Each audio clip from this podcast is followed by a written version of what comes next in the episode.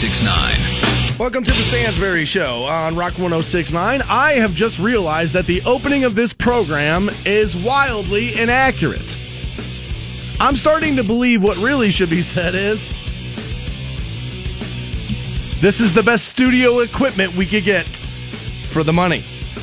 Once again, I only have one computer, Fantone, so I don't have the radio station. I have the internet, no radio station. So I'm going to have to lean on you for the next four hours to make sure that I am filled in on everything that's going on on the said radio station. Radio's a dying medium. You don't need to do Is have that anything right? to do with it anyway. Well, I mean, That's dude, right. honestly, the internet 2017, it's hot, it's new, it's fresh. I'm not sure radio, it's just- old crusty. I'm not sure just stream iHeartRadio, that stock iHeartMedia answer. I'm not sure that answer fixes. Download the app. Just dude, just download the app. Just, just stream the app. Screw the radio stations. Download the app. I'm not sure the app fixes my problem. All right. Well, I'll uh, I'll, So- try, I'll see what I can do for you. All You're day, gonna have do yeah. You're gonna have to be on your toes today because I'm gonna have to lean on you a little bit more than I would normally. How are you, buddy? Oh, good. Inevitably, something's going to go wrong, though. Oh, yeah. Just so everybody yeah. knows. Dude, why isn't anything Yeah. playing right now? Oh, it's because Fantone had extra like, responsibilities. Legitimately, I'm in a terrible mood now because of this, and like, I, I- and I'm really trying hard not to like torpedo anything because honestly, at the end of the day, it's not the audience's fault. No, it is not. And you know what I mean? It's not your fault. It's No. nobody's fault. It's not even your And fault, so- really. No, it- no, No. no. Would you like to know whose fault it is? Ah. I have that list. We're not going to do that. All right.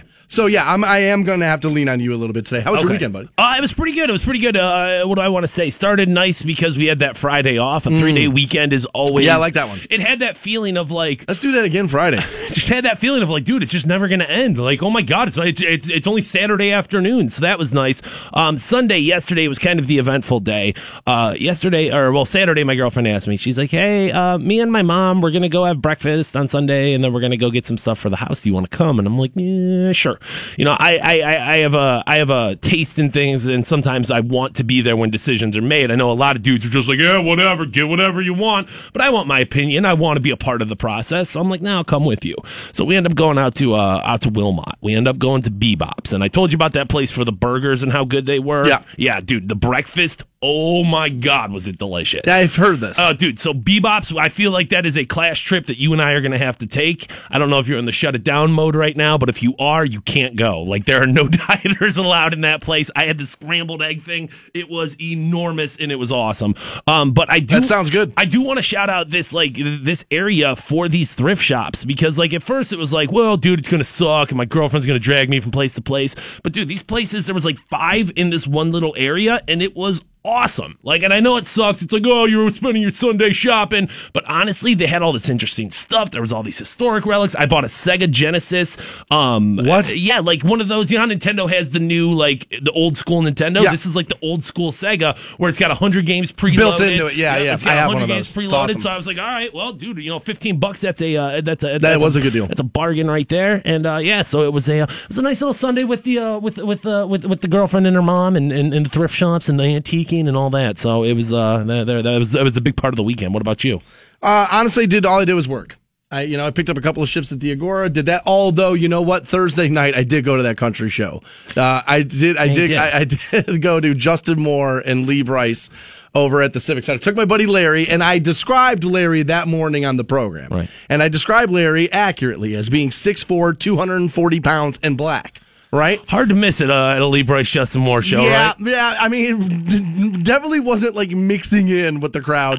Only guy that fit that description in the building, I would assume, right? Yeah, that I saw. Okay. And so sure enough, I'm in the bathroom, right? And I'm in one of the the stalls and he's just at the urinal and I hear some guy say to him, "Oh my god, dude, you have to be Larry." Which made me which made me laugh so hard. I came out of the bathroom. He was like, "Dude, he's like, that's awesome. Some guy just recognized me. He made his whole night. Made his whole night." Uh, anytime somebody else can cash in on the Stansbury notoriety, They it like it. usually is nice. It usually is. I don't seem to be able to do it anymore, I, but other people seem to be doing just fine with it. So we went to that, and here's what I'll tell you.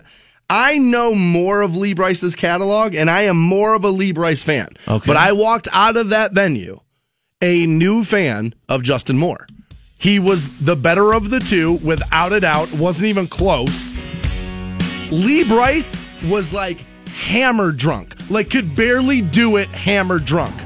now, hammered. That's par for the course when it comes to performing artists. I think a lot of people don't necessarily understand that, but having worked enough concerts and being backstage Oh. with enough artists, I've seen enough bands fall on stage. drunk, drunk, Yeah. drunk up All the there. time.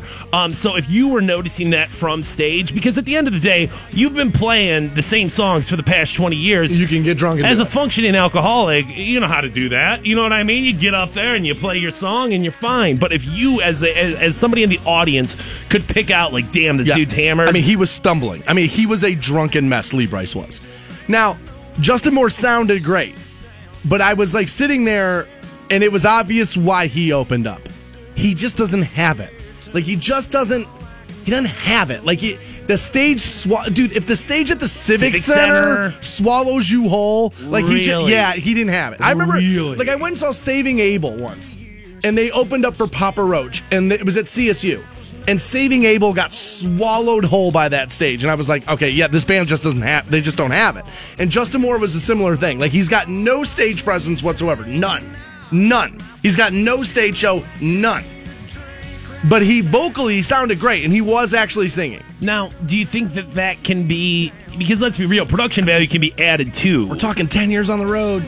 You know what I mean? Like, I, I thought about that, but then he comes out, he's like, guys, I've been with this band. This band has been with me on this road 10 years now. And I was like, well, when are you going to learn how to do it? Is Nashville not giving him the nod? Are they not giving him the money? You know what I mean? I don't Like- know.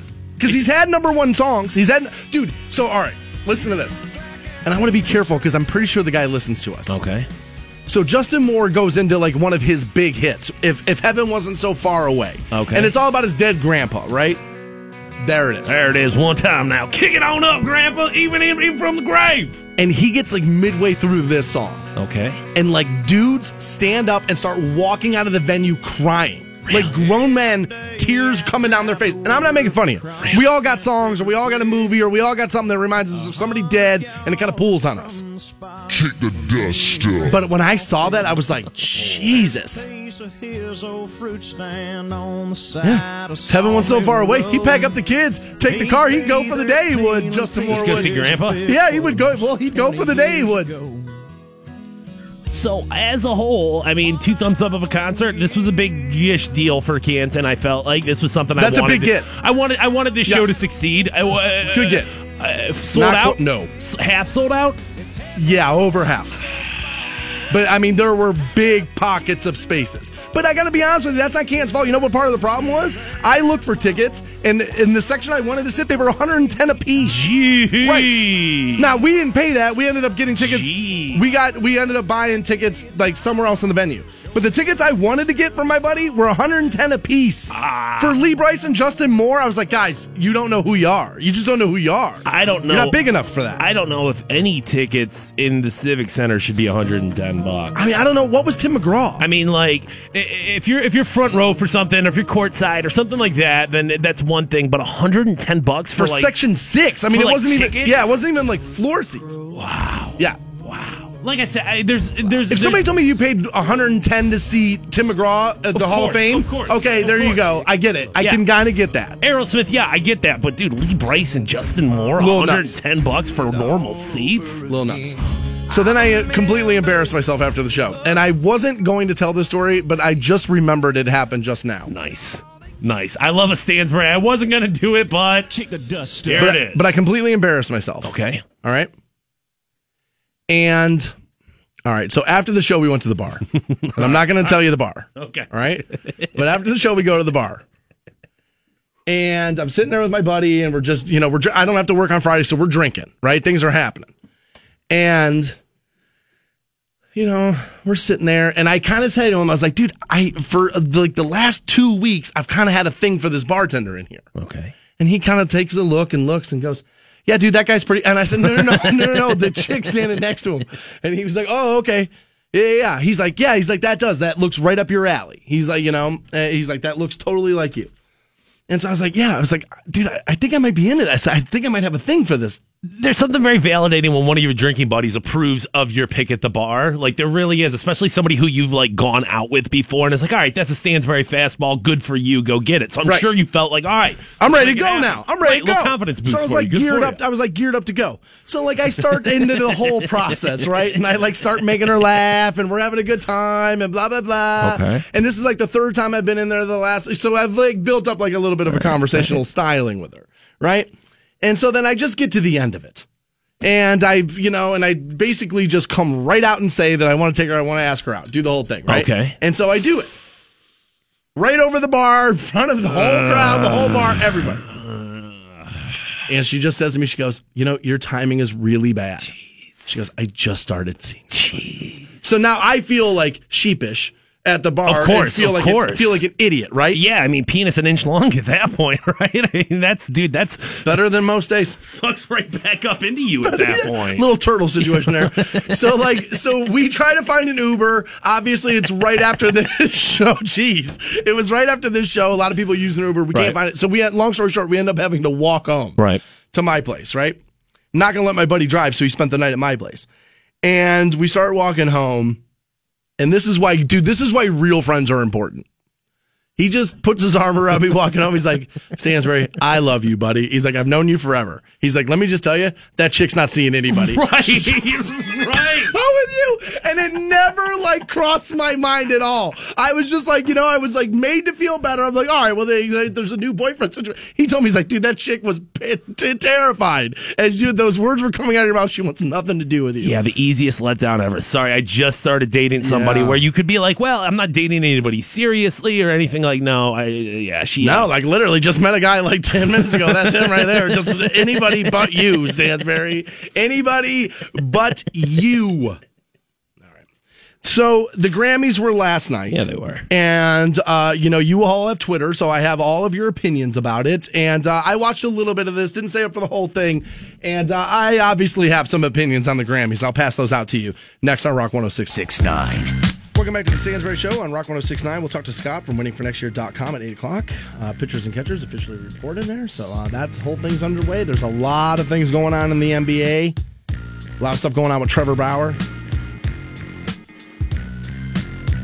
As a matter of fact, I got to try to figure out where to put. You know what? Maybe we'll do that next. I got this theory on LeBron James's legacy, Okay.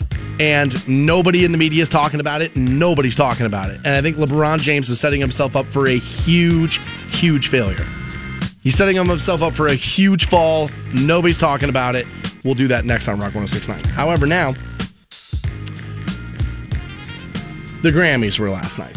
Okay. Now, I got a lot of opinions on this. Because some of the things I was reading on Twitter last night were just, honestly, just strange and weird. Like for two days, I heard, and we'll get into the Metallica Lady Gaga thing here in a minute.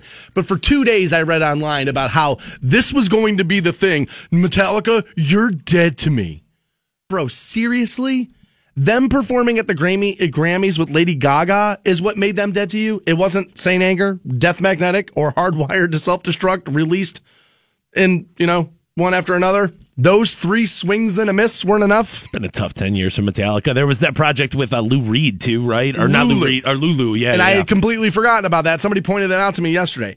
This is what I said about Metallica yesterday, and I believe I'm right about it.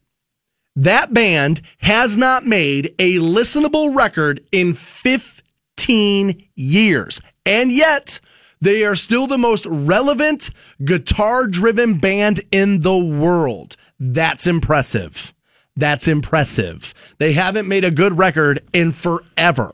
it's impressive for the band, and I think a little bit uh, indicative of a genre in in trouble. in there. peril. In peril. Now, why that's okay is that usually when that happens, this is when Nirvana comes out. This is when somebody comes out. I'd like to agree with you, but I feel like it's been this way for. I mean, we're talking 15 long. years It's now, been too 20 long. years now. I mean, Metallica has sucked since before 2000, right? I mean, uh, Oh God, well yeah. before. Dude, I the mean, last listenable thing they made was early '90s, '93. So, And I'm calling no, and at that point you got to realize what I'm doing. I'm calling load and reload listenable, which most Metallica fans will tell you that I'm wrong on. I'm even going to give them some credit on those two. The first one, load was all right. Reload is where it really goes off the rails. But like I'm throwing those records in. You really want to get real about it? The Black Album was 1991. Like And they haven't been real good since then. Now I know again a Metallica purist is going to be like anything after Master of Puppets is trash. Yeah, it's because you're a hipster douche. But but but, but is, can't you make that argument against any Metallica fan of any era really? Because everyone has that point in the line with Metallica where they say, "Nope, everything after this sucked. No, because- everything after this was terrible." I mean, if you listen, I mean, they're just no because I, I I- I get what you're saying, but I think those three, the last three albums they put out are a far departure from who they are. And I mean, even dude, Hardwired. I mean, I've been saying this now since that album came out. We can stop lying about the fact that you like that record. Nobody's playing that record anywhere. Um, the thing I'll say about that record, and I've listened to it somewhat recently, is like it was good enough for me of what I expected out of them. Now that's not a ringing endorsement, I know, but that's Right. at least. But I mean, it's I'm not gonna I'm not gonna say That was that was a, that was a nice way of saying this wasn't as crappy as I expected it to be. I'll say half a third.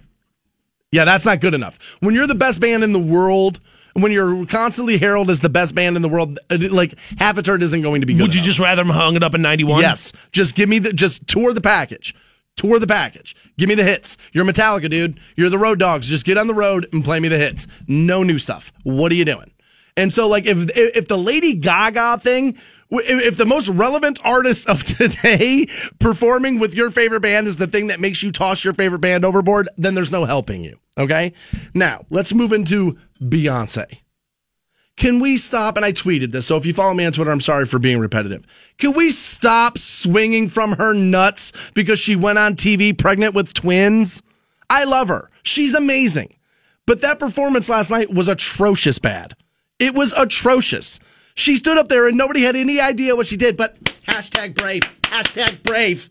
Because that's what Twitter does now. You're not allowed to knock anybody anymore. She looked like a minivan in a brown dress. She wasn't attractive. She wasn't hot, and the song was terrible. Nobody you do most, dude. I, I was following most of the radio people I follow on Twitter last night. I Had no idea wh- what that song was. So, dude, if they don't know what it is, does the Grammy audience know what that is? I doubt it. She wasn't that good. Okay, so let's stop swinging from Beyonce's nuts because she's pregnant with twins on television. Let's get over that. Okay, the Katy Perry thing, it was all right. It was okay. I mean, I, I- didn't see why everybody was like in, you know, uh, like she saved the day. Now, Bruno Mars. I get Bruno. He's a talented kid, right? But I, I don't know if I'm going to all over him for doing Prince to a T. you know what I mean? Like, I don't know if that makes Bruno Mars the best entertainer ever, or did that just prove that Prince was a pretty damn good entertainer? Now, I like Bruno. I hate some of his stuff. Uptown Funk, I think, is one of the worst songs ever written. But I think, but I like some of Bruno's stuff. I like him. He's a decent guy. And then there was the whole album of the year controversy where Adele's 25 won album of the year and should have. Her album was way better than Lemonade. You know how I know? Because people own 25. I hear people talk about Lemonade. I don't know anybody who owns it. I know a lot of people that own 25. And Adele is just pure singing talent. Of course, that was going to happen. Of course, that was going to happen. Now we'll get into some of the rock stuff because I know that's what you guys really care about. If you thought the Grammys were going to highlight metal music properly, then you're honestly you're always going to be let down because you're just dumb. Now the big the, the, uh, now the big problem was is that Megadeth won for Dystopia, best metal album I think it was, or best metal artist or whatever the hell it was. It wasn't even on TV when they did it, I don't think. And they're going to the stage and they played Master of Puppets. Dude, imagine being Dave Mustaine. Yeah, which that sucks. Because let's be honest, Dave Mustaine wrote the two really good Metallica records, right? I mean, he wrote Kill 'Em All outside of the songs that they stole from Diamond Head, by the way, Metallica fans. You know, outside of the outside of the three covers that were on that record, while you're running around telling everybody how great Metallica is, first album filled with covers. So then after that, Ride the Lightning, you can tell Dave Mustaine that stuff was still laying around written, and then they recorded it after throwing them out. So if you're Dave Mustaine from Megadeth and your albums have been continuously pretty good all throughout this era, while Metallica albums just suck, and yet everybody loves them and hates you, to finally get recognized for something you do and then to have Master of Puppets played, that was bad. I don't understand how the Grammys made that mistake. I mean, that's pretty uh, egregious. That's pretty like. What, what do you mean you played Master of Puppets? It's not even. It's not even like from their new album. What? I, it really does mind-boggling to me that you made that mistake. I mean, if you were going to make the mistake, I would have expected Enter Sandman.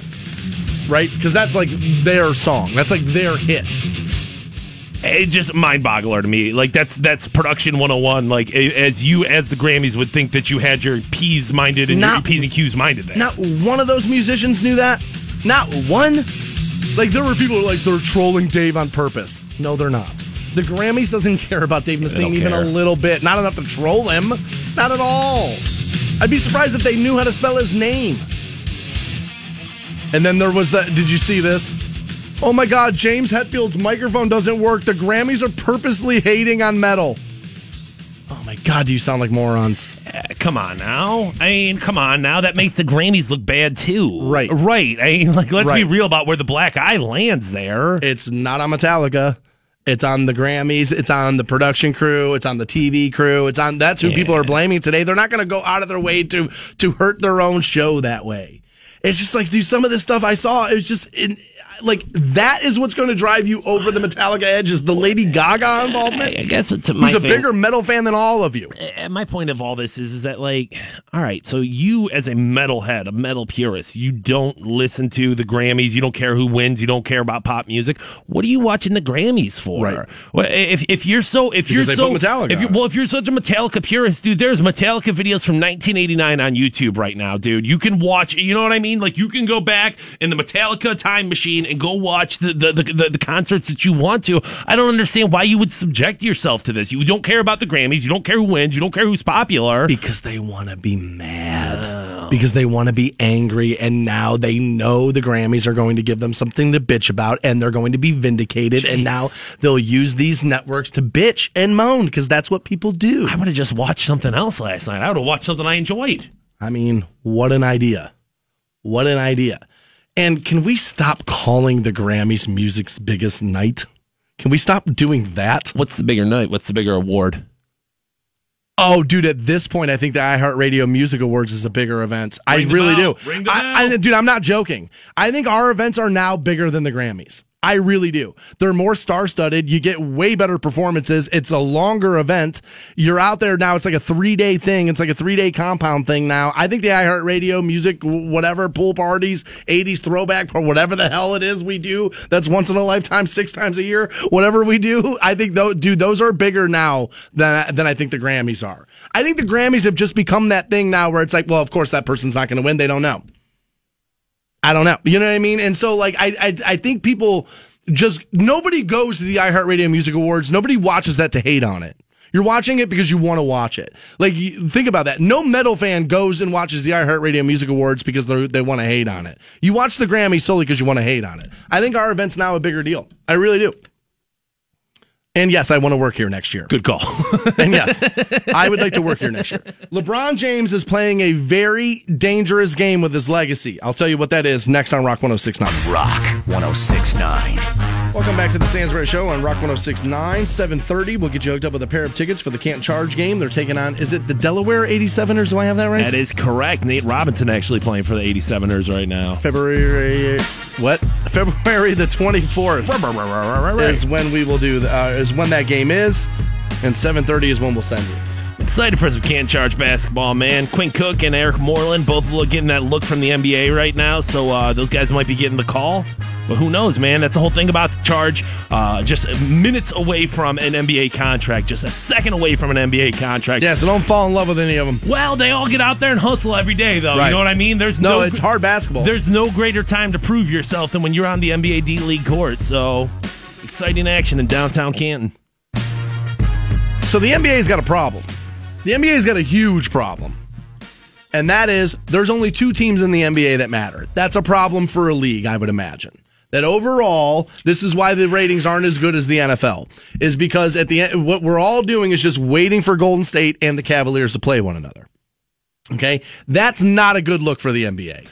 I, I, I want to I want to I want to agree with you, but there's a part of me that's like, well, and, and and when you're looking at it from like a Bucks fan perspective, of course, but if you're looking at it from the greater NBA perspective, you probably get more. It's better for the NBA finals. It's not as good for the regular season. okay, Right? I mean, the NBA finals are going to be probably higher watched when you have superpowers like that, but during the regular season, nobody cares. Fair. And so I think that that is a problem for the NBA. I think this is a bigger problem for LeBron James. And I think the guy's playing a dangerous game with his legacy, and I think he's doing it wrong. And I wanted to I wanted to do this because I get accused of being a LeBron homer because I like the way the guy does his business off of the court. I like the I like the moves he makes off the court. If you watch him very closely, smart dude, you can learn some stuff right? So I get accused of being a, Le, a, LeBron like Homer. So I have an issue with some of the things he's doing right now. And he's playing a dangerous game with his legacy. And as a guy who came out and said, I'm chasing the ghost in Chicago, he then admitted that he cares about that. Okay. Now, if he would have never said that, I'm not sure what I'm about to say now is all that big of a deal. But he came out and said it, so he he has acknowledged he cares about it. This whole season, I'm going to sit games. And then when we do play, we're going to take nights off on playing defense and we're just going to, we'll score a bunch of points, but we won't play defense and we'll lose and it won't matter and we'll rest while playing. And now there's speculation that these injuries to Kyrie Irving and Kevin Love are being faked just so we can sit superstars. This is an NBA league problem, but it definitely seems to be a Cavalier problem as well. And here's my issue with what LeBron James is doing. He's doubling down on the championship. Now that's our fault. Okay. That's our fault because Twitter and Facebook and Instagram and this whole world we live in now has turned it into you either win a championship or you're a bum. Okay. Now I hate that. So now we're kind of getting what we deserve because now dudes are starting to what? Only care about the championship. They're not, they don't care about the regular season.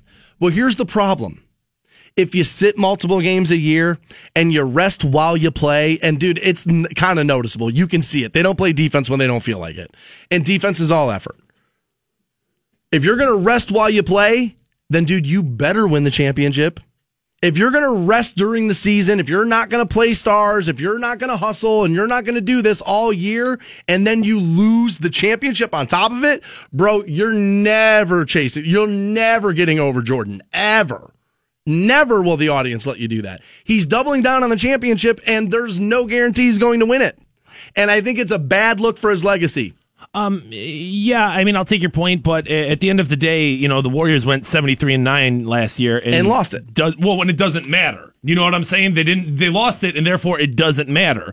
So, I, yes, you're right that you know there's a frustrating point of a sports fan right now to be like, why would well, I buy tickets and go see the NBA? Either, either why would I do it? Either you're a champion or you're a bum. That's a frustrating place to be in. But there is a point when you get to a certain echelon where you are going to only be viewed as like, well, how many championships did that translate into? And I think LeBron is at that part of his career right now where the championship is the only thing that really matters to him. Now that doesn't apply necessarily necessarily to every sports franchise and every sports player and every sports team, but I think to him it does. I and, and I agree with that. I'm saying though you're playing into the soft lebitch role by what you're doing, and I'm not of that view, but you're playing into that that perception of yourself. And if you lose the title, it's all for naught. I think five years ago LeBron would have been concerned about that. I think at this point in his career, I think he is uh, assured enough with himself, with who he is, with what his legacy is going to be, where he doesn't care if people are calling him the bitch. His goal is to win NBA titles, and that's that. Right. But my thing is, dude, is that he has admitted he's chasing the ghost of Jordan.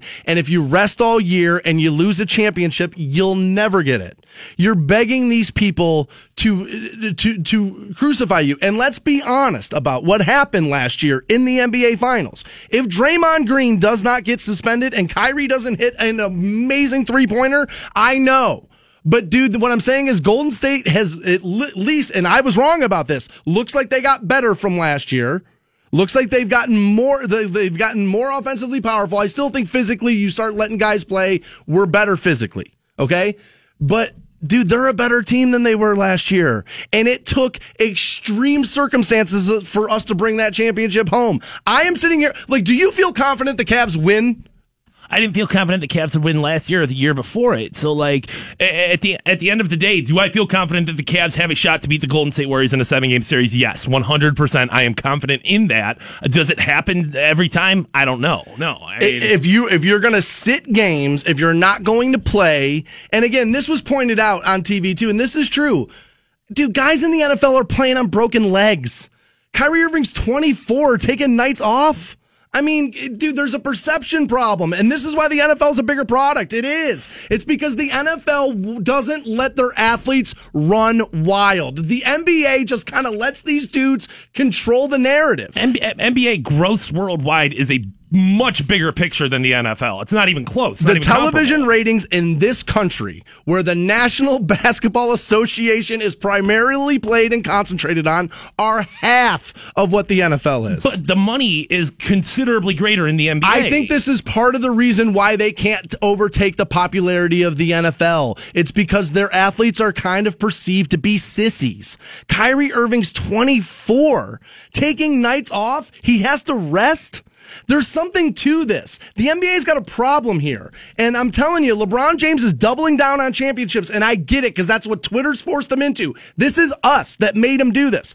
All I'm saying is, is that if you go about it this way and you don't win titles, you will never be the GOAT. And I do think he cares about that because he's mentioning it. He talks about it. You can't mention the fact that you're chasing that ghost and then be like, well, I don't care.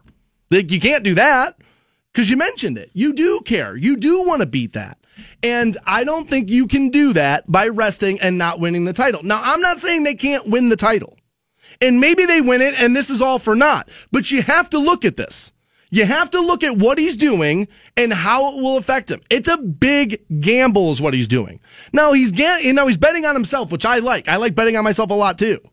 But if you don't win this title, they will be merciless. What if you go as hard as you can the entire NBA regular season and then you don't win the title? So no matter what the guy People does, people will respect effort. I disagree. I, think disagree. people will respect effort. I think the, the, a lot of the piling on is coming on now because they're perceived to be like sissies. look at the 73 and 9 win Warriors. Nobody's celebrating them. I mean, uh, they're still kind of referred to as the greatest team in, in regular season history. That's a hell of an accomplishment. And you got to realize, dude, they won the title before, and if Draymond Green doesn't get suspended, they probably win it again. Kyrie Irving didn't get hurt. If Kevin Love didn't get Agreed. hurt. So we're living in a hypothetical world there. I mean, Agreed. all I'm saying is you can't deny the fact that if you sit all season long and you don't win the title, that people are going to have a problem with it. And uh, and like, dude, look, I know Twitter loves the sitting. I know they do. And I know Twitter loves Charles Oakley too. And here's what I'm going to remind you of. If we had Twitter in the 90s, they would have thought OJ was innocent too. Okay? Charles Oakley should have been thrown out that night. I don't know about a lifetime ban, but he should have been thrown out that night. You can't put your hands on dudes. I don't care what happens, you can't do it. You're a grown man. And I know Twitter, free oak, free oak, free oak. Yeah, you would have thought you would have thought OJ was innocent in the '90s too. Twitter. So how about I don't care what you say? He's playing a dangerous game. I don't care what he does with his legacy. Doesn't matter to me. He's still going to be the goat to me. But if that's what you're doing, if you're chasing Jordan, you can't rest and then lose. People have a serious issue with that. I hate to keep hitting you over with the head with sports, but Trevor Bauer, Cleveland Indians pitcher, kind of waded himself into some trouble, and I don't know why he's in trouble, but we'll figure it out together next on Rock 1069. Welcome back to the Stansbury Show on Rock 1069. Coming up at 7.30, we'll get you hooked up with a pair of uh, Canton Charge tickets. They're playing the Delaware 87ers February the 24th, Civic Center. Fantome's going to be your in-arena host for that. We'll get you hooked up with a pair around 7.30 this morning. 800-243-7625, the number you'll need for those. Pitchers and catchers have reported. Baseball season right around the corner.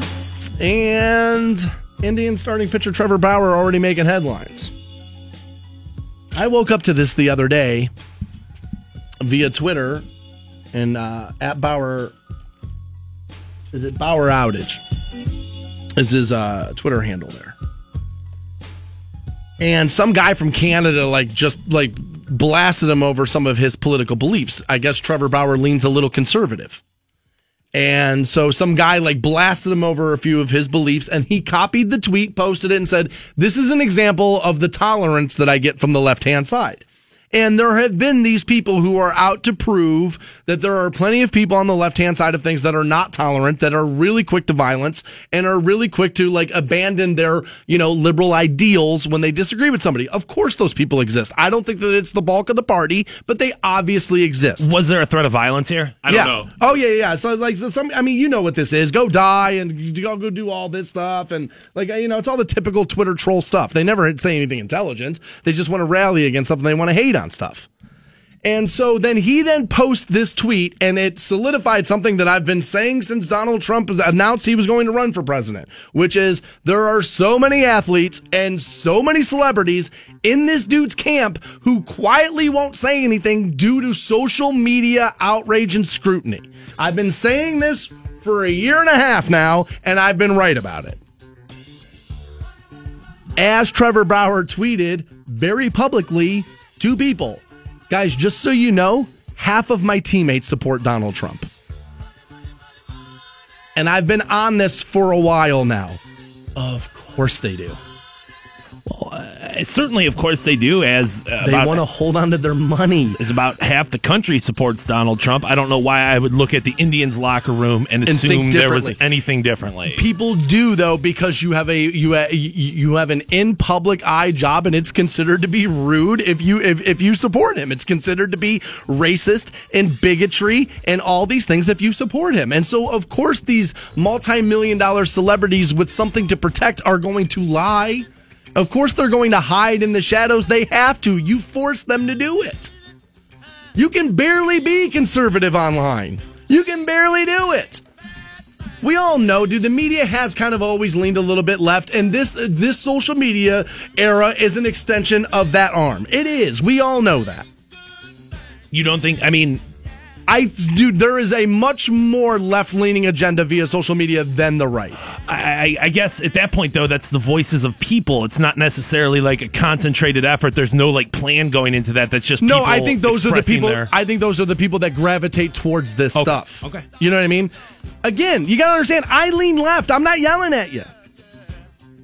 Okay. But of course, these people support Donald Trump. And so I posted this via Facebook. I posted his tweet and I said, guys, I've been on this for a while now, and everybody told me I was stupid. And yet here it is. And you know what people's unanimous decision on Facebook was? Well, then F them. Really? Because you disagree with them? I gotta tell you, Trevor Bauer's kind of right. Where's all this tolerance? Where's all this acceptance? Where, where's all this being inclusive? I don't see any of it. I hear a lot of it. I, I don't see it. I guess. I guess to that point, there is if it's not an, an, inclusiveness of all thoughts and all things. It's an inclusiveness of of of. Uh, of, of, decent behavior, I guess. Of, of not. That's my point. You just do. You just you just landed on my point. I don't think supporting Donald Trump is indicative of bad behavior. Agreed. Agreed. One hundred percent. I'm not trying to. But I think that's the we're not going to be we're not going to be and I'm not saying that everyone who who is a supporter of Trump is a racist but we're not going to you know be inclusive towards racism. We're not going to be inclusive towards those ideals towards negative things. Inclu- being inclusive isn't like a tolerance of all things and all I mean you know what I'm saying? Like there there's a, a line of what you do and do not tolerate. So yeah, but notice you're not allowed to have that line unless in, in, in, the other way. Well, you're not allowed to be like, you know what, dude, I'm not crazy about this ever. Uh, uh okay, I mean, I, I just think the greater point there, at least for what I'm trying to say here, is that you know you don't have to tolerate all things to be a tolerance person. I'm not going to tolerate a pedophile. No, that's a great point, but I think you do have to tolerate opinion. I think you do, dude. You don't have to tolerate actions. You have to tolerate opinions. And the left doesn't like doing that. Twitter doesn't like doing that. And so now there's like this whole, well, then screw the Indians locker room because they support Donald Trump. Like, guys, that's, this is exactly why you lost. It's exactly why you lost. And then I had somebody tell me this. Somebody actually had the balls to write this on Facebook. And this is honestly from a guy I used to work with in radio who is legitimately one of the smartest people you'll ever meet. And he said this to me well, you know, most baseball players are from the middle of the country. Voting R is the only way they know. Did you just tell me the sport with the most common last name of Rodriguez is most guys are born in the middle of the country? Be interesting to see of like, well, okay. how does that break up along racial lines in locker rooms? I mean, that's certainly you know, I mean, baseball does have a decent amount of of it's the last great white, white hype right. of of sports. Yeah, that in the UFC. Be interesting to see if that was an accurate, you know, but no point taken there of like. But I but I've been but I've been telling you guys this since he announced he was going to run. Stop pretending you know who these celebrities are. You don't, and they're of course going to lie to you you in public to protect their brand. Of course. any legitimacy to uh, we don't care what celebrities say about politics. Shut up, Trevor Bauer. If you're yelling "shut up" at Lena Dunham, don't you have to yell "shut up" at Trevor Bauer? Yeah. But people don't want to do that. People, and here's the thing people were calling Trevor Bauer a dumbass. I mean, didn't he graduate from MIT? I'd be interested to see what he thinks about global warming in the Trump administration. I would like to know that. I'm not gearing up for Trevor. All I'm saying is, is don't pretend you know who these people are. And uh, as far as you don't. as far as the point of like, well, I'm not going to watch the Indians now, or F the Indians, or whatever the case might be. Then there, part of the problem. Well, really, what you're going to find yourself on is a very, very lonely hill because once you start like cutting things off of like, well, dude, well, You mean, don't know where that- any of these roads go. Right. Ultimately, at the end of the day, you don't know what the head of Velveeta is doing. You don't know what the head of like Cinemark is doing. You don't know what any of these people are Right. doing. Quit pretending like th- th- that you do because you don't. And if you force people into like this is kind of online. Oh, you didn't vote for Hillary? You're a bigot. Dude, once you make it that black and white, you're forcing people out and you're forcing people to lie to you and and sell you this and, and sell you this lie that they're this person because they have to in order to make a living now. I, I've been, dude. I've been on this since he made his announcement, dude. There are so many people secretly in this dude's camp afraid to come out and talk about it. I told you this during the election. I said your friends and neighbors are going to vote for this guy. They're just not going to tell you because they don't want to hear your mouth run. And sure enough, if they all came out and talked about it, wouldn't they have less to be afraid of? You know what I mean? No, I don't think so because again, man, social media down, and then all you need is the retweets of bigot, bigot, bigot, and next thing you know, you're a bigot. But if half the country feels the same way you do, there's power in those numbers. I don't understand why there's not a coalition of like Nobody dives in the pool though. You stick your toes in first, and I think there are people who are afraid. Dude, there's this thing now. You can't be white and conservative all at the same time anymore. You're not allowed to do that. You're automatically a racist. Conversation over. Racist. The conversation's over right there. White conservative, racist. There is that mentality now. That, of course, is lunacy, and I understand that the smart liberals don't feel that way. But just like everything else, the smart people get drowned out by the morons. But don't pretend you know who people are because you don't. People will always lie to you to save what's best for them. So, you know what? I respect Trevor Bauer. I do. I respect him. Because it's there is no there's nothing to lose standing up saying, "You know what? I wish Hillary Clinton was president." There's nothing to lose there. There's plenty to lose being on Donald Trump's side. why respect Trevor Bauer and not you know what I mean? Like Because it's not hard to go to the Grammys and say bad things about Donald Trump. It's hard to stand up when everybody's furious about something, when everybody's anti something, when everybody's throwing rocks at people who want to go hear conservatives speak. It's hard. It takes nothing to get up in front of a room full of liberals and be ultra liberal and talk about how liberal you are. That's not brave. Standing up against a nation who is honestly resorting to violence over how much violence they were worried Trump was going to bring, and being on that side of things is a harder thing to do. Lena Dunham just plays to her audience. There's no resistance. Trevor Bauer is saying what he's saying due to the resistance. Lena Dunham's got no resistance. They're not people saying I'm going to rape you on on Lena Dunham. There's not Okay, people there are idiots on both sides, for sure. Nobody should be talking about how they're going to rape Lena Dunham. All I'm saying is, you notice, dude, these people pick and choose where they do this stuff at. It's always at award shows. Nobody at an award show is going to disagree with you, ever. Because guess what? That's where the biggest collection of liberals is. Lena Dunham's not putting stuff out on social media. Well, again, and she gets what's coming to her from that, and so does Trevor Bauer. Again, I'm not gearing up for Trevor. All I'm saying is that it's a harder stance these days. There are more people coming to Lena Dunham's defense on Twitter than there are people attacking her. That's actually been proven because somebody hit her over the head with it during a live TV interview and she had no answer for it. They gave her the facts to her face and she couldn't handle it. There's no risk in being Lena Dunham. You think HBO is going to cancel girls because she goes out there and, all, and becomes ultra liberal? No, that's what people are expecting Lena Dunham to do. There's a bigger risk in what Trevor Bauer is doing. I don't agree with him, but there's a bigger risk in what he does. But again, man, you just, dude, you're not allowed to be conservative these days. You're just not. Automatically bigot. You've changed the definition of the word to suit your argument. Ridiculous. Turns out it doesn't matter what you're watching on TV at all anymore. I'll explain why next. Hang on. On Rock 1069. Welcome back to the Stansbury Show. If you're carrying around some high credit card debt, here's what I want you to do. Let's hit up csefcu.com and take a look at their balance transfer offer. Here's what we're going to do. We're going to take all that money you got piled up on uh, different credit cards. We're going to put it in on one CSE Visa card. You're going to pay a, a much lower APR, saving yourself some money and getting your debt paid down. So save yourself some money, fix your credit score, and get yourself out of debt. Those are all three good things there.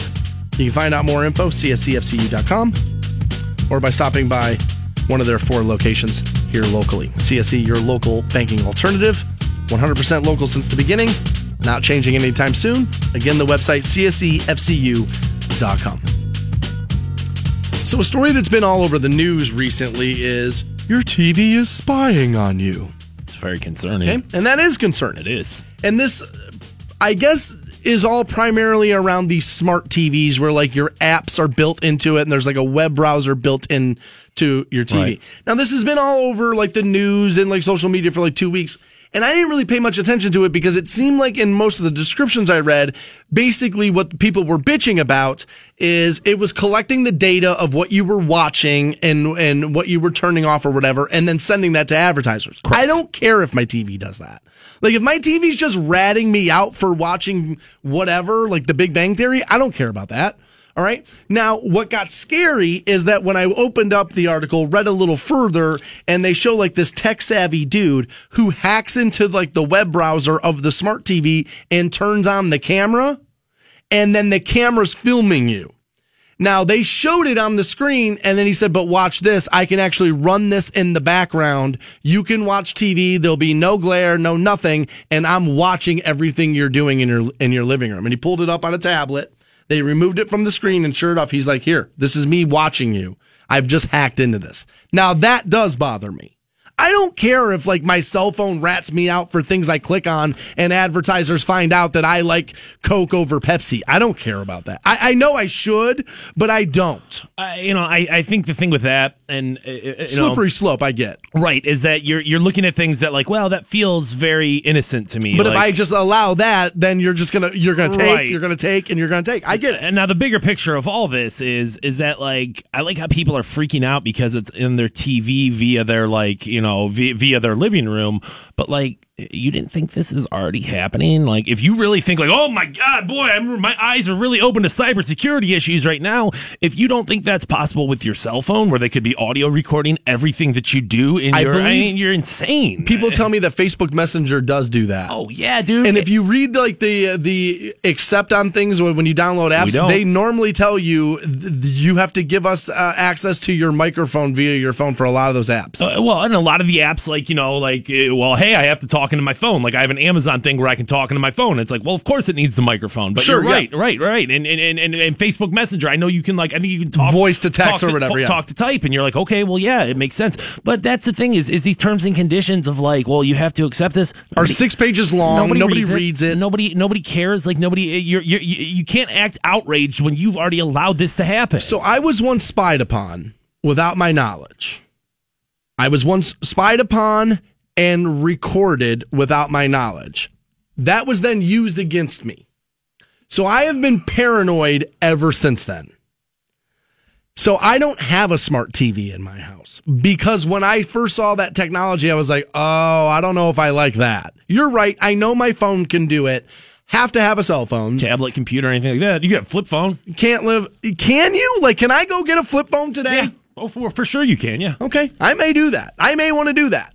No, I say that and then I get it and then I'm like, no, but where's where where's Twitter? Uh, Well, let's be real. What is? Are you going to get a phone without a microphone? Uh, You know what I mean? Like, are you going to get a phone without? If it's if you can turn it on, it can be hacked. I, you know what I mean? I don't care what it is, but there's something about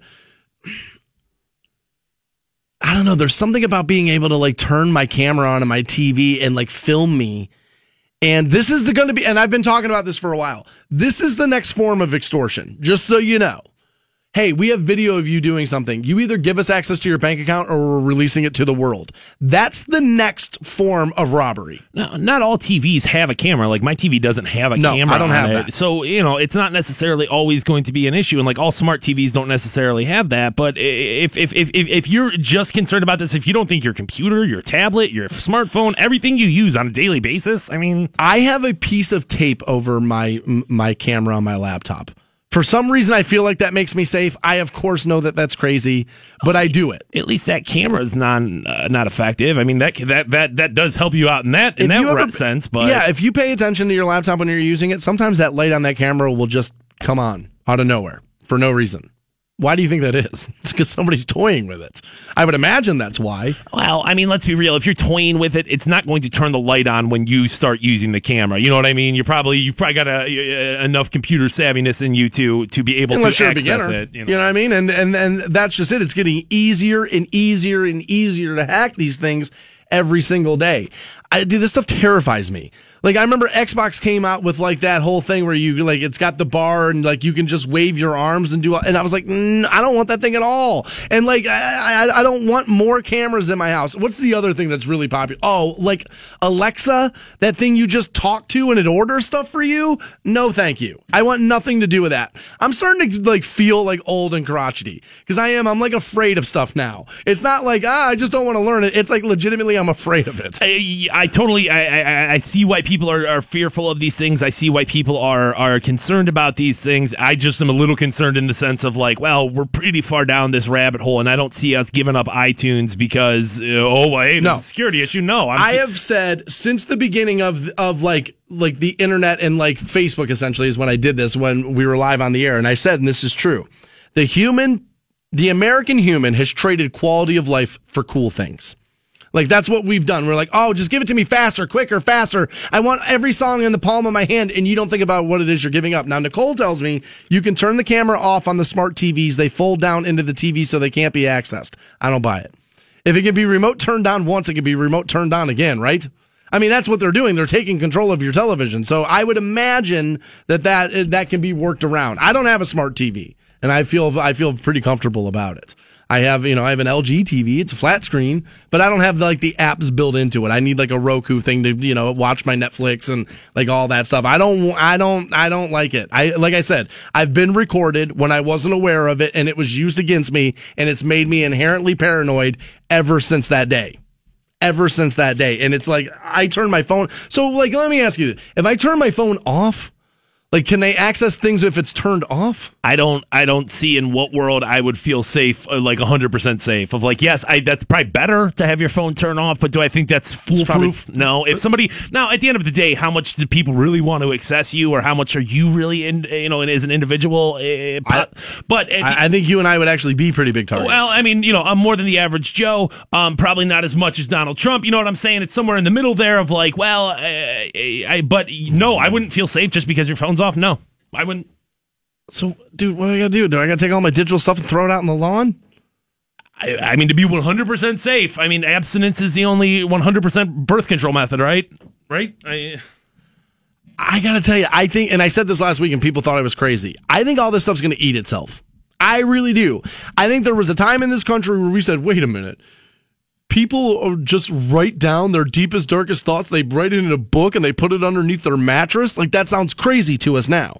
I think the same thing will happen with this digital revolution of things. I think sooner or later you're going to hear people say, dude, people thought it was a good idea to take pictures of everything they ate and everything that they thought and in the moment and post it live for the world to read. And people are going to be like, what? Why would you do that? I think this stuff will eventually all eat itself because of the paranoia that will eventually come and the disconnect that he, comes. And sooner or later, evolution, all things are cyclical and the human being will yearn for a deeper connection versus control alt delete. At least that's what I'm going to wishful think so I can get through the rest of the day without thinking everybody's watching every single thing I do. I pride my, myself in how much alone time I have, and I hate the fact, I hate the thought of people peeking in on my alone time. I love being left alone. I don't want people hacking into it. We do have a pair of charge tickets for the Delaware 87ers game. That is February 24th at the Civic Center. Let's take caller 15 at 1 800 243 7625. And I have what is about the worst obituary ever. We'll give you that next on Rock 1069. 1069. Welcome back to the Stansbury Show, Rock 1069. We'll talk to Scott from waitingfornextyear.com at 8 o'clock. Interested to get his take on uh, pitchers and catchers reporting. Want to talk to him about Myles Garrett. Uh, was some project him to be the number one pick in the draft, and people have an issue with the fact that he said he would kind of like to play for the Dallas Cowboys because he's from Texas. And I don't know, Browns fans are like, "Well, if you don't want to be here, then I don't want him here." Nobody wants to be here. Right, Nobody. Right. And I'm not going to knock a guy for wanting to play for his home franchise. I'm not going to knock a guy for that. It, he didn't say anything inherently bad about Cleveland or the organization. Just stated a preference of where he would like to play. I, I, I dude, we just want these guys as opinionless. We just that's what we want. We just want them to be opinionless and just play sports. That's all we want them to do. But is isn't it? But but then when they don't talk, when they don't say anything into the microphone, diva, diva won't even answer questions, diva. I mean, it's uh, they're damned if they do, damned if they don't. If you don't want to be here, I don't want them here. Well, then you're an idiot. Nobody Not wants, gonna have a very good football team. right. Nobody wants to be there. You know, someone I asked Scott about, and it was announced over the weekend. I felt like didn't get very much traction, but next year the Cavaliers will have the Goodyear logo on their jerseys. oh, so uh, much like the Celtics, they've sold space. Yeah. All right, yeah, I do want to talk to him about that. I hadn't heard that. You know, uh, we talked about LeBron's legacy earlier on the program, and I feel like it's in danger. And we'll talk to Scott about that. But your legacy and the, your stamp you leave on the world is important. My dad used to say to me all the time, and I'm sure your parents said this to you too. How do you want to be remembered? Live your life the way you want to be remembered, and that's good advice. You should strive to do that. And the reason why I bring this up is I have what is being heralded as the most honest obituary ever. Okay. And it starts by saying Leslie Charping leaves behind two relieved children, as well as six ge- uh, grandchildren and countless other victims, including an ex wife, relatives, friends, neighbors, doctors, nurses, and even the random strangers. And Now, when they said relieved, I was like, oh, well, maybe he was in so much pain. Dying But, and- like, you know, y- No, no, no, no. there is a sense of relief that comes when a loved one is no longer in pain. But, oh, this is not the case at all. Okay. They go on to say at a young age, Leslie quickly became a model example of bad parenting combined with mental illness and a complete commitment to drinking, drugs, womanizing, and being generally offensive. Somebody write all that down and get it into a radio promo for the program. I gotta like the family says Charping was surprisingly intelligent, but failed to find professional success due to a lack of ambition and motivation. sure. It goes on to say Leslie's hobbies included being abusive to his family, expediting trips to heaven for the beloved family pets, and fishing. Oh, He was less skilled with than the previously mentioned. Leslie's life served no other obvious purpose. He did not contribute to society or serve with his, his community, and he possessed no redeeming qualities besides quick-witted sarcasm, which was amusing during his sober days. With Leslie's passing, he will be missed only for what he never did, being a loving husband, father, and good friend. No services will be held. There will be no prayers for eternal peace and no apologies to the family he tortured. Leslie remains will be cremated and kept in the barn until Ray, the family's donkey, wood shavings run out. Leslie's passing proves that evil does in fact die and hopefully marks a time of healing and safety for all. wow. Okay. Even if this is true, and it kind of sounds like it might be, Right. isn't this a bad look for you? Doesn't this come off as really petty for you? I, I guess the question is, do you care? Because of course the answer to that is yes. I, throughout the entire time you were reading, I'm thinking to myself, well, why wouldn't you just not put in an obituary? Obviously, you can do that. Nobody has to put anything in the newspaper. I mean, if eh, this is the way this guy lived his life, and this is the obituary that you write for this guy who lived his life this way, I'm questioning the whole family dynamic. Well, certainly. I just I, I I can certainly make room for the fact that there are are are terrible people out there who are fitting of this eulogy, who are fitting of this uh, of this last insult before they go into the ground. Um, but you're right. There is a little bit of like, Uh, one hand washes the other, maybe. Uh, Well, but I mean, you know, if if if if your dad's an abusive prick your entire childhood, and you know that that's obviously going to manifest itself in certain ways later in life. Sure. you know, Yeah. and I mean, if if if if these if these kids, you know, who are now adults that were dealing with that their entire life, maybe this was like the final, like, hey, I'm going to give these words off my chest. I'm going to put the old man in the ground, and I'm going to re- be reborn out of this process. I think about my eulogy a lot, which is weird. I think about my funeral a lot. Right. And uh, I got to be honest with you, I'm not sure who's going to handle that. My mom will be long gone. Right. My brother, you would think, will be gone, gone almost before 10 years older than I am. His wife will be gone. I have no wife. I, don't have no this. children. I don't want to do this. Please don't make me do this. I'll stand up, but I don't want to have to give the real one. I'll Bro. stand up give a couple of pointers and like high five people. I wouldn't do worry. shots at the bar. I, w- I wouldn't worry. From what I understand, Rock 1069 doesn't have an interest in keeping us together that long. ah, Oh, so, buddy, I wouldn't worry about that one at all. We'll talk to Scott from, uh, from waitingfornextyear.com. We'll do that next. Hang on. Dan on Rock 1069.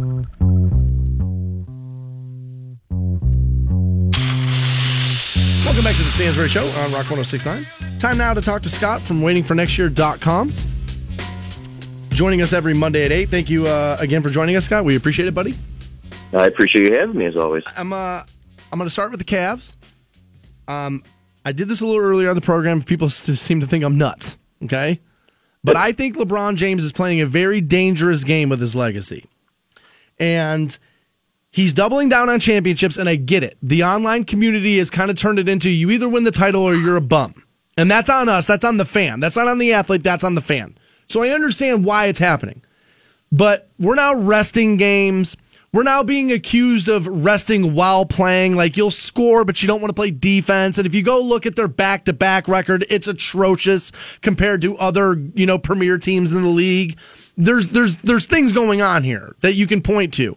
And my, my take is that if you continue to do this and lose the title, it's all for naught. And now the I'm chasing the ghost in Chicago is really out of reach. Am I crazy here? Uh, I mean, I think it's I think it's more shades of gray. I mean, it's not all for naught. You still have to give yourself the best chance to do that. Um, you know, it's not like, you know, I mean, it's, it's no different than anything else. You you want to put yourself in the best position to win. If you even if you do that and you're still not good enough, I don't think that necessarily means that the the rest was was worthless. Um, you know, the the guy is playing, and and you could debate what what quality of minutes, but you know, among the most minutes, if not the most minutes in the NBA right now. And that's for someone his age. Uh, it, it's it's not it's less than ideal. So I don't I don't begrudge any team who wants to rest stars, and in this case of the Cavaliers, you know, ne- you know he's the star. He, he's the preeminent guy. Where He's carried the league for a decade. yeah, well, right, and and and and and and is doing a, a hell of a good job at it, north of thirty. And you know, you have a lot of other teams that have, you know, I know Cleveland has a big three, but LeBron makes it tick. You know, he's not, he's not, you know, other teams that have multiple superstars figure out a way to kind of, you know, get by. I don't want Right. to say dominate as just as well. I mean, I you saw last year when Steph was out those games. I mean, they were dropping games to Portland, um, you know, in, in in the playoffs. So it happens. Um, so I do think they need to, you know, put themselves in the best position to win. I totally disagree with any notion that if he doesn't win another title, especially in Cleveland, that he's a bum. I mean, the guy is he's been to six, probably going to be seven years straight NBA Finals, which is which is insane. So you're, you're applying you know a that lot I mean logic that's to that's Twitter. uh you know that and then and then in, in getting to the playoffs as early as he did in his career and a bunch of those other different you know metrics that we could use to judge greatness. So I, I don't think you know not winning you know another one given the competition throughout the league is necessarily a referendum on him as much as it is the quality of basketball throughout the rest of the NBA. I would agree with you, but I think you're an informed sports fan who thinks about things all the way around, and I think you know that, that most people aren't going to do that. And so I think I, I I think there's a dangerous game that's being played here. I also think that there's an NBA problem overall, and that's you got two teams that matter. So then, when the NBA finals happen, I understand the ratings will be through the roof because it's like Superman, you know, versus Batman, right? So I get it.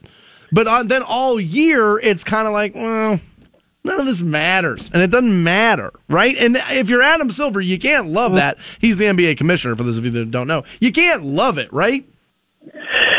I don't know. I, I still think you know, I, and I don't have the numbers in front of me, but interest in the NBA is, is through the roof right now. I mean, you just so you know, social media on for an, on the NBA front is much different and much better than any of the other two major sports. I would agree with that. Um, you know, you so you have you have there's a, and I I hate to use that as a way to to judge. but you know, welcome to the new world. But, but they're looking at 18 to 34, and if you're Right. looking at you know what most 18 to 34 year olds are doing, they're they're they're very active on social media, and you know so whether or not you know. You know, my dad used to love it back in the day when they passed the ball more and they shot better and had mid-range game and Mark Price and you know and all that stuff, and that's fine. But the the game is is the the athletes the level of athleticism on the floor today is much bigger and much better much faster than it was ever before. And you have the star caliber players doing things right now that are much different than you than you've seen before. And it's you know and I don't know if Adam Silver necessarily cares because interest is very very high does he wish that his stars would play every night? Probably, but I think he also knows that the big money and the the, the advertisements aren't being doled out for Tuesdays in February. They're being doled out for weekend games in in June. And and as long as the stars are there, I think his efforts are much more aligned with getting a LeBron versus Steph rematch than it is having everyone play 82 games and and hoping everyone's healthy and then you know potentially risking it to see Toronto and you know pick a team in the West. Okay, I, I just you know there, there's an argument out there that we're coming off the NFL season where guys are playing on broken legs, and Kyrie Irving's 24 and needs to sit. And I think that there's a reason why NFL lends itself to the average sports fan a little bit better than the NBA does. And I think that that's part of it. That lunch pail, you wake up, I'm Josh McCown, my dad went to work, my brother went to work, I go to work. That there's that that lends itself to the middle America loves to sell themselves on they're the hardest working dude in the world. You know what I mean? And like everybody loves to be reinforced that way. And I feel like there's there's a, a relatable sense to the NFL athlete that maybe isn't there with the NBA athlete. Oh no, I would agree with that. Okay. Um, but I but I also think you know we we're we're looking through the prism as Midwest Ohio, Right. You know, corn and white guy, That's right? fair. I mean, we're not we're not looking we're not thinking of the the the Rucker central the, the bigger pockets of the world and and a lot of these people who you know do want to see these stars. So I mean, it's it's a tough prism. I know what you're saying. Um, I just don't know if I agree with any of it. Uh, my Cavaliers note before we get off of them. Uh, a lot of people not- might not remember, but back when Kyrie Irving was drafted, there was talks of like, well, should we draft Irving or should we draft Derrick Williams, who is now on a ten day contract with the Cavaliers? Um, is that going to be something that know is, that. is going to be extended, or is that something uh, Derrick Williams and Kyrie playing together is uh, going to exist for two weeks? Well, I will. I'll start that by saying any anyone who entertained drafting Derrick Williams over Kyrie Irving in that draft was out of their mind. Tony But Rizzo. The but the Is that right? Yeah, Tony Rizzo there. Tony Rizzo there. Uh, yeah, um, but in the same regard, I do think he's a player who just, if you're basing on early returns, has the potential to stick around here for a little bit. I mean, they're already running him, the, the, you know, when, when big lineups, making him point guard, doing a lot of those kind of things, and getting him actively involved. Um, you know, I don't know if he's the playmaker that uh, that that Cleveland has wanted. Um, you know, I don't think he's the answer to you know future transactions and things like that. But he's a, he's a you know he's one of those ten day guys that we've been talking about. We're having these open roster spots. Why they haven't been doing this earlier to give these guys some run to try something out is beyond me. But so far so good on Derrick Williams. I would expect him to get a second ten day, but after that the team's going to have to make a decision whether to keep him full time or let him go. I'm being asked via uh, Twitter. Uh, a listener of ours, Jeremy, wants to know uh, how do you feel about the defense? Isn't allowing all these points going to eventually catch up with them, or do you buy into the theory that all they're doing is waiting to then flick the switch and the defense will be fine? Uh, so the the team from, from top down um, will tell you they're not a good defensive team. Um, game to game, you know, in the in the course of a regular season where you have to scheme for four different games on five nights, they know that that's just a task that is not worth their time. And you know, and making sure that the offense is clicking and making sure that all of the other parts, you know, are working on those is much are much more important than than trying to scheme defensively. Where where Ty and the rest of the Cavaliers know that they have the ability to have an advantage is in the is, is in the playoffs when you're playing a different team or the same team over the course of two weeks. You saw it last season um, in, the, in the playoffs, and I have a feeling you're going to see it again this year. I don't know if it's a nice or a safe way to kind of go about things. I do think you kind of you know lower your you know your your margin for error if you're not going to play solid defense because if you have a night where the offense just isn't working, you're you're not going to win a basketball game. Right. But in the same regard, I think they they're just focusing on getting the offense right, and then if if defense works, it works. I know they have a lot of good team defenders, um, but I, I think I would be more concerned as a Cavs fan if we go into like the first round of the playoffs and they still look like crap. Uh, Fantone was telling me this morning that uh, apparently there are changes coming to the Cavaliers uniform. well, there's changes coming to every NBA uniform for sure. Nike takes over next year. Okay. So they the the the, the most of the uniforms. I mean, I, I can't imagine they'll touch some of the classics, but most of the uniforms you'll see you're seeing now. And I'm not telling you to buy. Not, it's not buying merchandise, but the you're you're going to see drastic changes almost across the board, and then uh, they're also going to the the more advertisements on Yes. on the logo. So I believe the Cavs will have a Goodyear patch on the on the left shoulder of their of their uniforms next season and beyond as a uh, as a part of a multi-million dollar marketing opportunity, and I think it's going to be across the NBA with different sponsors and things like that. So Yeah. they're not they're not quite going the way of the English Premier League, where you don't know what team you're rooting for because there's a big sponsor on the chest. But there are going to be you- you're you're starting to get you know the writings on the wall, for lack of a better term, that they're going to start using these guys. Um, you know they they're I mean they're immensely marketable. That it took this long for NBA players to have advertisements Right. on their jerseys. This is- almost seems crazy. it's, it's, it's surprising to me, um, but it, it will be going forward. I'm assuming it's what you're hinting towards. in, in the hypothetical of let's say you know LeBron five years ago was doing McDonald's, and in the hypothetical, let's say the Cavaliers are going to be sponsored by Subway. I mean, is there going to be a Conflict of of interest. interest there? I guess when it comes to superstars, their I mean, he owns and- restaurants. right? I mean, I- Uh, I mean, he's a Nike guy, and the uniforms are Adidas right now. I mean, so I, I, I do feel that there's some form of, you know, emancipation from that. I, I do. I can't imagine that he's going to put tape over his Goodyear badge. You know, if he if he was a Firestone guy. okay. But I mean, the, but the fact that it is Akron, I think, is a big deal. Right. Um, I think I think there's some connectivity there, and I and I honestly I wouldn't be surprised if, if that wasn't one of the reasons why they're Yeah, willing to enter that contract, given LeBron's stature and status in Akron. I know the Boston Celtics were like the first ones to kind of like roll theirs out and like show them online. I believe GE is their sponsor. It's going to be on the patch, and I believe they said at the time that they will sell both jerseys in their team store, one with the patch, one without, so you have the option as the fan. But we know fans want what the player's wearing. And so I think it's smart, honestly, at the end of the day, for the NBA to get into this space because you want what the player's actually wearing. And if theirs has Goodyear on it, you want yours to have Goodyear mm-hmm. on it. And it was a smart way to sell yourself. I, I, I really think, it, I mean, it looks weird, but it was smart. Let's not forget when those NASCAR jackets were the most popular, thing, in the, world, right. and people just walking around with M and M's Snickers on their back, and right, So all that kind of stuff. That's absolutely true. I want to shift now to baseball if we can, as pitchers and catchers have reported, and uh, we kind of know what the Indians, you know, you know, off-season acquisitions, all that stuff, and it all seems great. Um, have you been following this Trevor Bauer situation via his tweet storm? And, and if so, what's going to happen to Trevor here with the organization? I don't know. I, I do know that they squirm every time he fires up his computer. Um, you know, so I, I, I don't. I'm not privy to any internal discussions about this very Instance? topic. Okay. Yeah, this this this instance. You know, it's funny because when you know he says something about you know another team. You know, if they're if they're playing the Blue Jays and he says something about Canada, um, you know, Indians fans think it's hysterical. Um, you know, the, the team conversely, you know, doesn't knows Right. that it's it's he's kind of walking on you know a dangerous path. So then now when he starts going right down the the path that he did with his birther stuff, and then Yeah, that bringing one was weird. bringing bringing teammates into it, um, that's that's a very dangerous line. Um, you know, especially when you say most of my teammates are Trump supporters, and then one of the wives, you know, links links links him back to a story about you know his her her husband being of immigrant descent and everything like that, and and then it gets it gets it gets contentious, and I I think it's divisive.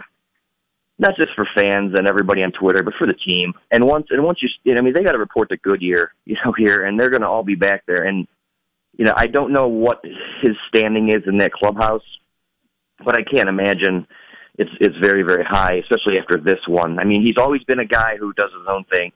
You know, he's always talked about being a bit of a loner, which is fine. Um, but you know, he, he's and I I mean this with the most respect. He's not that good to be able to do this kind of stuff and not have repercussions for it. I would agree. You know, Le- Le- LeBron can you know support Hillary. LeBron can be in in equality videos. He can do things like Brand's this. big enough, not going to matter. Right. And and you know you, you know Trevor Bauer. You know, I'm glad that we live in a country where he can do that kind of stuff and have a platform to to share his views. But once you start going down the paths he did the other day, I think it gets a little bit dangerous, and I wouldn't be surprised if the team says something to him. The birther thing kind of bothers me. I will agree with that. I it was like that gets kind of strange and it gets weird, and I always will question the motive behind that direct line there. I just my thing was more with the audience really in the sense that so the guy can cut his finger open with a drone and hurt our World Series chances and everybody was like God is back. But the I support Trump thing was like a like a bridge too far for the audience and it just that whole thing just kind of made me nuts. Uh, before we let you go, I do got to ask you because well, it's a football town. That's just the way it is. Myles Garrett kind of, uh, you know, indicated the defensive end. I, uh, you know, he's supposed to go number one here. That he would like to play for the Dallas Cowboys. You know, because well, he's from Texas, and now I got Browns fans on my timeline saying, "Well, if he don't want be here, I don't want him here, man." Like, isn't it crazy to think that a young kid isn't going to want to stay home or maybe stay close to where his parents are and play for the franchise he grew up idolizing as a kid?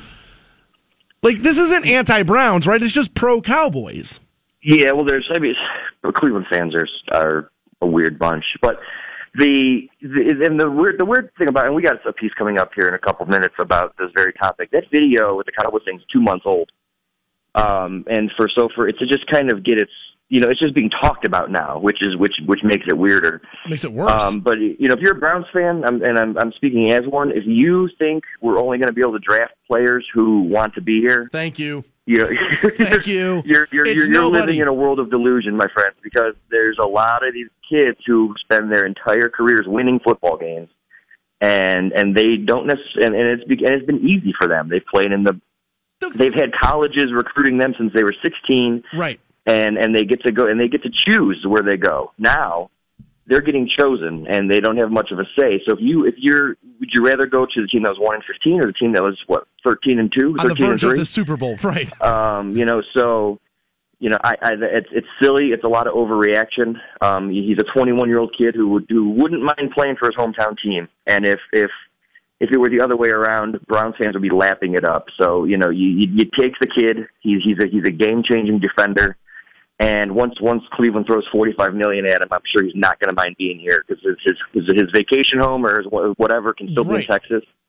As long as he balls out when when he's wearing that Browns jersey, I think you'll forget everything about it. And let's be honest, the fan base doesn't want to be there. So why in the hell do They're I not. Did you see the stadium? Yeah, no, it's been empty. And thank God. I think that that's what you need. I think that that shakes ownership and it makes them want to change things. There's Scott from waitingfornextyear.com. My man, thank you so much for joining us. We'll talk to you again next Monday at 8.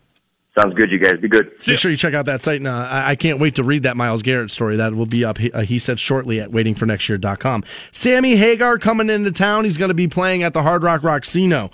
That will be June 4th. You'll get your tickets, however, next on Rock 106. 1069. Welcome back to the Stansbury Show on Rock 1069. Coming up at 9 o'clock, I have evidence that there's no such thing as a free lunch, and I hate hearing that. There's nobody who would love to have free lunch more than me, and there's no such thing. 9 o'clock, we'll give you that. I don't know if you've heard about this, but June 4th, Sammy Hagar rolls into town at the Hard oh. Rock Oh. Rocksino, the Red Rocker there. Oh, the Red Rocker. Three lock box there. I like it. Little Sammy. Not gonna do 56 on his way into town. Oh, oh, he won't. So we have uh we do have those tickets uh being a proud partner with the uh the Hard Rock Rocksino we are.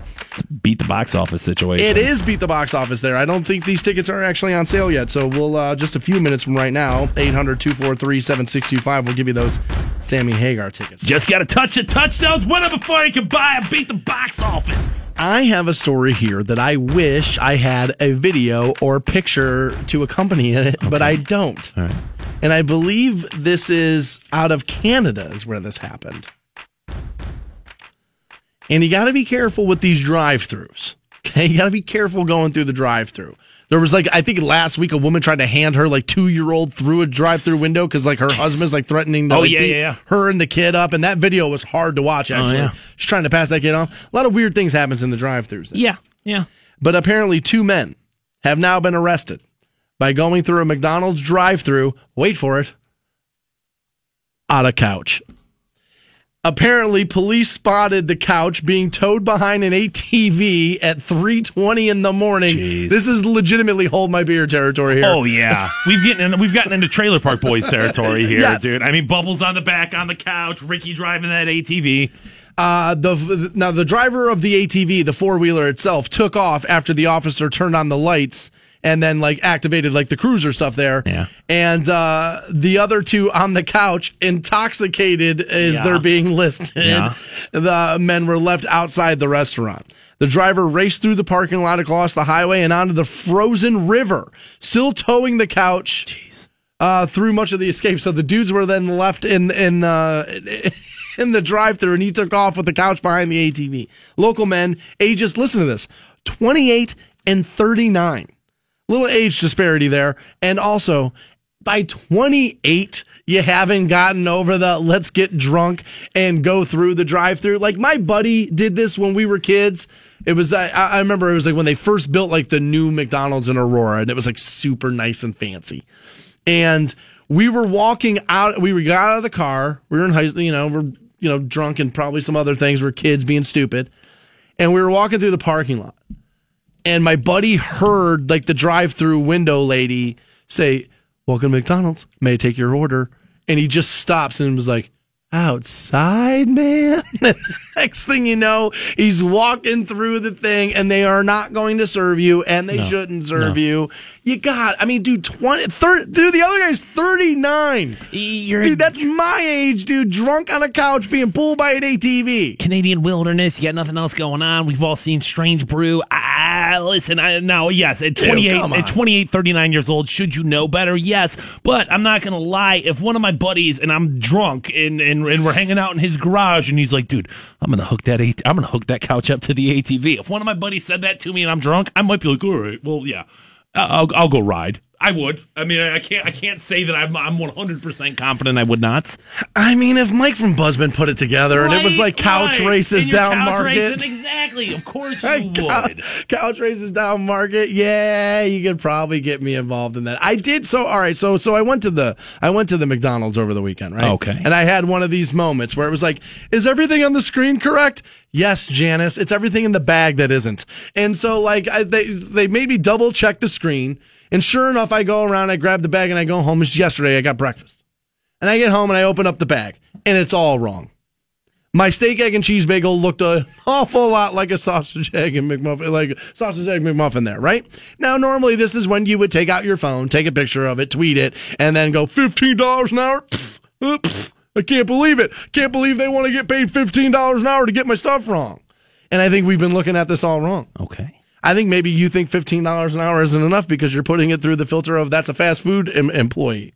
Well, I got to tell you, you know what was delicious? My sausage and egg McMuffin that I didn't order, and it was probably better than my steak, egg, and cheese bagel. There you go. They So know the way- better than Stansbury. That's just it. I feel like they're making decisions for me. so you guys are looking at it wrong. It's $15 an hour for a psychic reading of your food and some food there. It's not them getting it wrong. It's them knowing your calorie intake better than you'll know it. See? You got to think outside the box, man. We do have those Sammy Hagar tickets. He's playing June 4th, Hard Rock Rocksino. These are win them before you can buy them tickets. Let's pass those out. Caller 15 1 800 243 7625. And we'll be right back with more Stansbury Show. Hang on. 1069. Four, five, six, seven, eight, nine. Welcome back to the Stansbury Show. On Rock 1069, coming up 9 o'clock. There's no such thing as a free lunch. We'll explain how that happens at 9 a.m. on Rock 1069. You know what we have not made mention of yet? what is that? And, uh, and I apologize because I'm sure this is on everybody's mind today. Uh, can I make a guess? Yeah, make the guess. Results from Elimination Chamber last night. The WWE, the new face of fear, Bray Wyatt, the WWE champion. Okay, let's be honest. you did not think that that's what I was going to say, right? I mean, John Cena lost the title last night. Of course, I thought that's what you were going to say. okay, now I like John Cena losing things. No, stop it. Stop I do. it. I like him losing things. Don't say those things to me. like jorts would be a good thing for John Cena to lose. That would be a good thing. That would I, I'd be on that. I would be on that. All right. No, that is not what I was going to talk about. bitch. And that is to tomorrow is a holiday. Really? Tomorrow is Valentine's Day, is it not? Are Yeah, you now? Are you done? Are you for those of you that don't know? Fantone's in a relationship, living with his girlfriend, and I'm about as single as one man can get. Mm-hmm. Right. As a matter of fact, I got turned down when I asked a woman out on Thursday night. So yeah, Oh, I'm yeah, not. kind of forgot about that one. Yeah, I'm not wild about it. Like honestly, dude, like my pride is taking a big hit on that one. Oh, you have the worst timing. I just started seeing someone. And I bought what? it. I, I like totally bought it. And I was like walking home with my buddy Larry, who was like, Bro, I love you. I've known you forever. I got to bring you back down to earth. That girl had no interest in going out with you whatsoever. That's like the most standard bartender answer ever. It's like, oh, it's, it's either that I just started dating someone, or I don't date customers. Like, oh, I don't date Right. customers. yeah, like that's the stripper stock line. Yeah. She'll bang them for money, just won't date them. Got it. Not bartenders, not, you know, t- t- she listens. And so, like, I got to be, I don't want her thinking, like, that's what I'm saying she does there. Because I sure enough, I walked in third Thursday and she's like, oh, yeah, that's right. You have the day off tomorrow.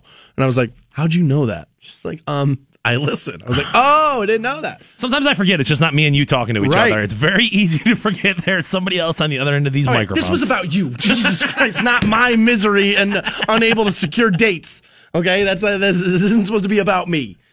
Are you like, are you so? Are you done for the Valentine's Day? Like, do you have gifts bought? If by done you mean have not started at all, yes, Yes! 100% correct. There, it sir. turns out he is a male. and is correct. No turn and cough needed. Uh, it- well, it, when it comes down to it, um, me and my girlfriend, this is our, this will be our third or no fourth, third, third Valentine's Day together here, um, Oh. and we have not made a big deal about it in the past at all. Therefore, I feel no reason to make a big deal about it. At some point today, it's inevitable that I will go out and grab something, and by something I mean something for under twenty bucks. Like I'm not spending more than that on Valentine's Day. Uh, we like we already Just moved. you just moved, bought, a, car. We just went out this weekend, numerous places, like her desires, and like we went thrifting and out to eat with friends, and we did all the things she wanted to Yeah. do. By the way, your girlfriend tweets this yesterday. You know, shout out to having like the best boyfriend ever who went shopping with me all day and didn't bitch about it once. Did and I sat there and thought to myself, yeah, that's because he's going to bitch to me tomorrow. he's going. He's, he's going to bitch to me. Um, I listen. I chose to go thrifting with her, and I knew what that meant. I knew that that's like, well, that's hours out of your day. But the last thing I wanted was for her to start making these like No, crazy decisions the about the house. The last thing you want is clothes that smell like mothballs. that's the last thing you want. I was just concerned she was going to go out and start like, oh, I'll take this and this and Yeah. this and this and this, and I'm like, no, I need to be the adult Gotta there. shut the mother down. Right, I've got to keep her on on on budget and on course and on on plan here. So, um, uh, now, yeah. will you make dinner? Will you go to dinner? What's going on? I am not going out to eat tomorrow. If we do go out to eat Dude, tomorrow, imagine being on the strip tomorrow night at seven thirty. no, thank you. Last thing in the world I'd want to do. Dude, that, en- that could be Survivor. it was bad enough this weekend. I can only imagine how bad it'll be actually Tuesday tomorrow night. Um, what I will say, if we do go out to eat, it'll be like, hey, you know what'll be funny if we go to McDonald's for Valentine's Day. Well, and you know- she'll, she'll totally want to do that. Waffle House is kind of doing that. Exactly. They're doing like a candlelight dinner at Waffle House that you can do. And I know couples are kind of couples that have been together forever. They don't really care about this anymore. She'll think it's funny. She'll be like, yeah, let's go somewhere. Let's go somewhere white trash, and we'll have Valentine's Day dinner, and we'll laugh about it. You know what I mean? I think So- we live somewhere white trash. maybe let's go out to dinner. Maybe dude, maybe a cloth napkin's not the worst. Um, Valentine's Day, often, what do I want to say here? Eh, The bane of the single person's existence. A lot of people feel lonely. A lot of people feel like, hey, I just got out of the holidays being by myself. Now Valentine's Day, here's the punch Right in around the balls. corner, right. I'm never going to get laid again. It's the I'm never one-two gonna, punch. Right, right. So, I mean, you as a single man, what's your what's your thoughts? I mean, buddy? so here's the thing. I don't think I would normally have a hang up on it, but people do look at you like you're crazy tomorrow. Like tomorrow, Right. anywhere you go by yourself tomorrow, people just look at you like, "Oh my god, what? How sad? Did your wife die?" Like I get asked that at the grocery store all the time. Like I'll go, go like I went grocery shopping yesterday, and I go, I bought stuff right, and it's just like fish sticks and boil in a bag rice and all this stuff, right? And this lady's like, "Is your wife out of town?" No. No, she is not. She's just unwilling to cook for me. I would have to assume, and I don't like to make assumptions about things like this, but I would have to assume that you are going to spend the day just furiously masturbating, right? No, right? holiday, can't do well, it. today, I'm saying tomorrow, the holiday, you're not going to. Here's the thing. We would started a little early yesterday, so I feel like I might be tired today. I would just say today, if anything, you want to uh, you want to reach bone marrow at, at, at some point. You want to you want to you want to make sure your system is clean before tomorrow. When I know you're not going to masturbate because Look, it's look. lonely to masturbate on Valentine's It- Day. and it, is it not? Is it? Is that not like lonely and pathetic? And, well, are If you, you crying or not? Are you crying or not? That's Well, the difference. no, you should cry though. No, whether you uh, did that, whether the waterworks happen or not, you should be crying, masturbating alone on Valentine's Day. I don't care, other than the sense like I have eaten in a restaurant because I'll for, tomorrow when I get done with the show, I'll forget Right. that it's Valentine's Day. I'll find myself in a restaurant alone, the way I always am, eating by myself, and people will just look at you like you're like like you're pathetic. Well, dude, that might be the that might be the ends there. You know how in uh Hey, you're miserable. So am I. We're both here alone. that's what I'm saying is like in uh in Nobody else will take us. Let's when- just team up. when they start crashing the the funerals because you know the the, the tragedy makes people feel horny or whatever. Dude, if you sit at a, at a diner Yeah, tomorrow, I forgot about that. Movie. if you sit in a diner tomorrow and you have an empty place set in front of you and you're just sitting there by yourself with her meal or where she was supposed to be sitting right there, Yeah. some lady's gonna see you and it's gonna be like, oh, look at that poor man over there. I'm gonna go bang him. And dude, next thing you know, Stansbury all up in it, man. I, I'm telling you, play hard tomorrow. Go out there, single man, just sitting there in diners by yourself eating. It's gonna work well. By 4:30 in the afternoon, I'll be on Tusk screaming, "Fantone said you'd bang me!" Like that's dude. That's a, it's an awful system. If I'm going, all joking aside, I don't care, but I do. I have gift anxiety. I like shopping for somebody. I hate shopping for me, but I like shopping for other person. And I do. I hate the fact that I don't have to buy gifts right now.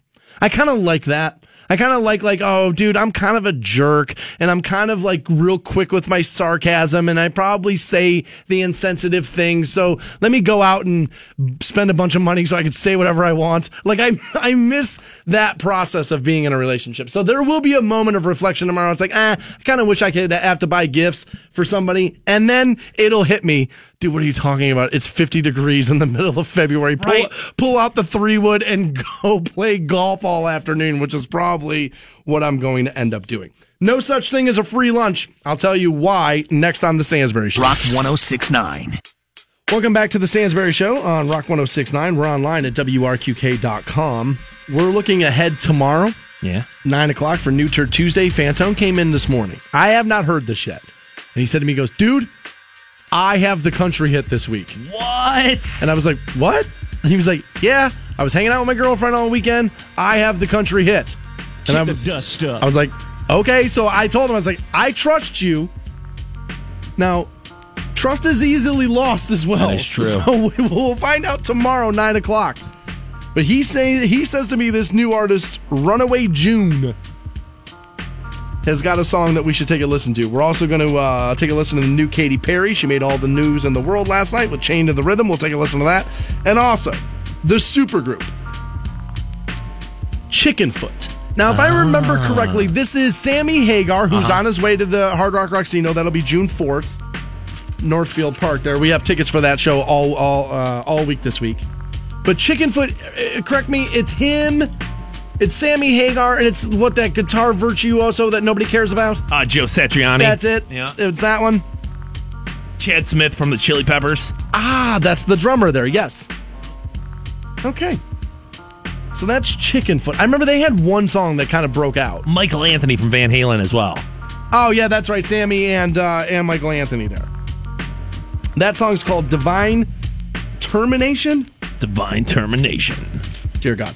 Still looking for a local. It's gonna suck. Send in your stuff, Stansbury at WRQK.com. Needs to be radio edited. I would like a short little bio on the band so we could get you uh, talked about. Ask some of the other bands that have been on New Tour Tuesday. It helps.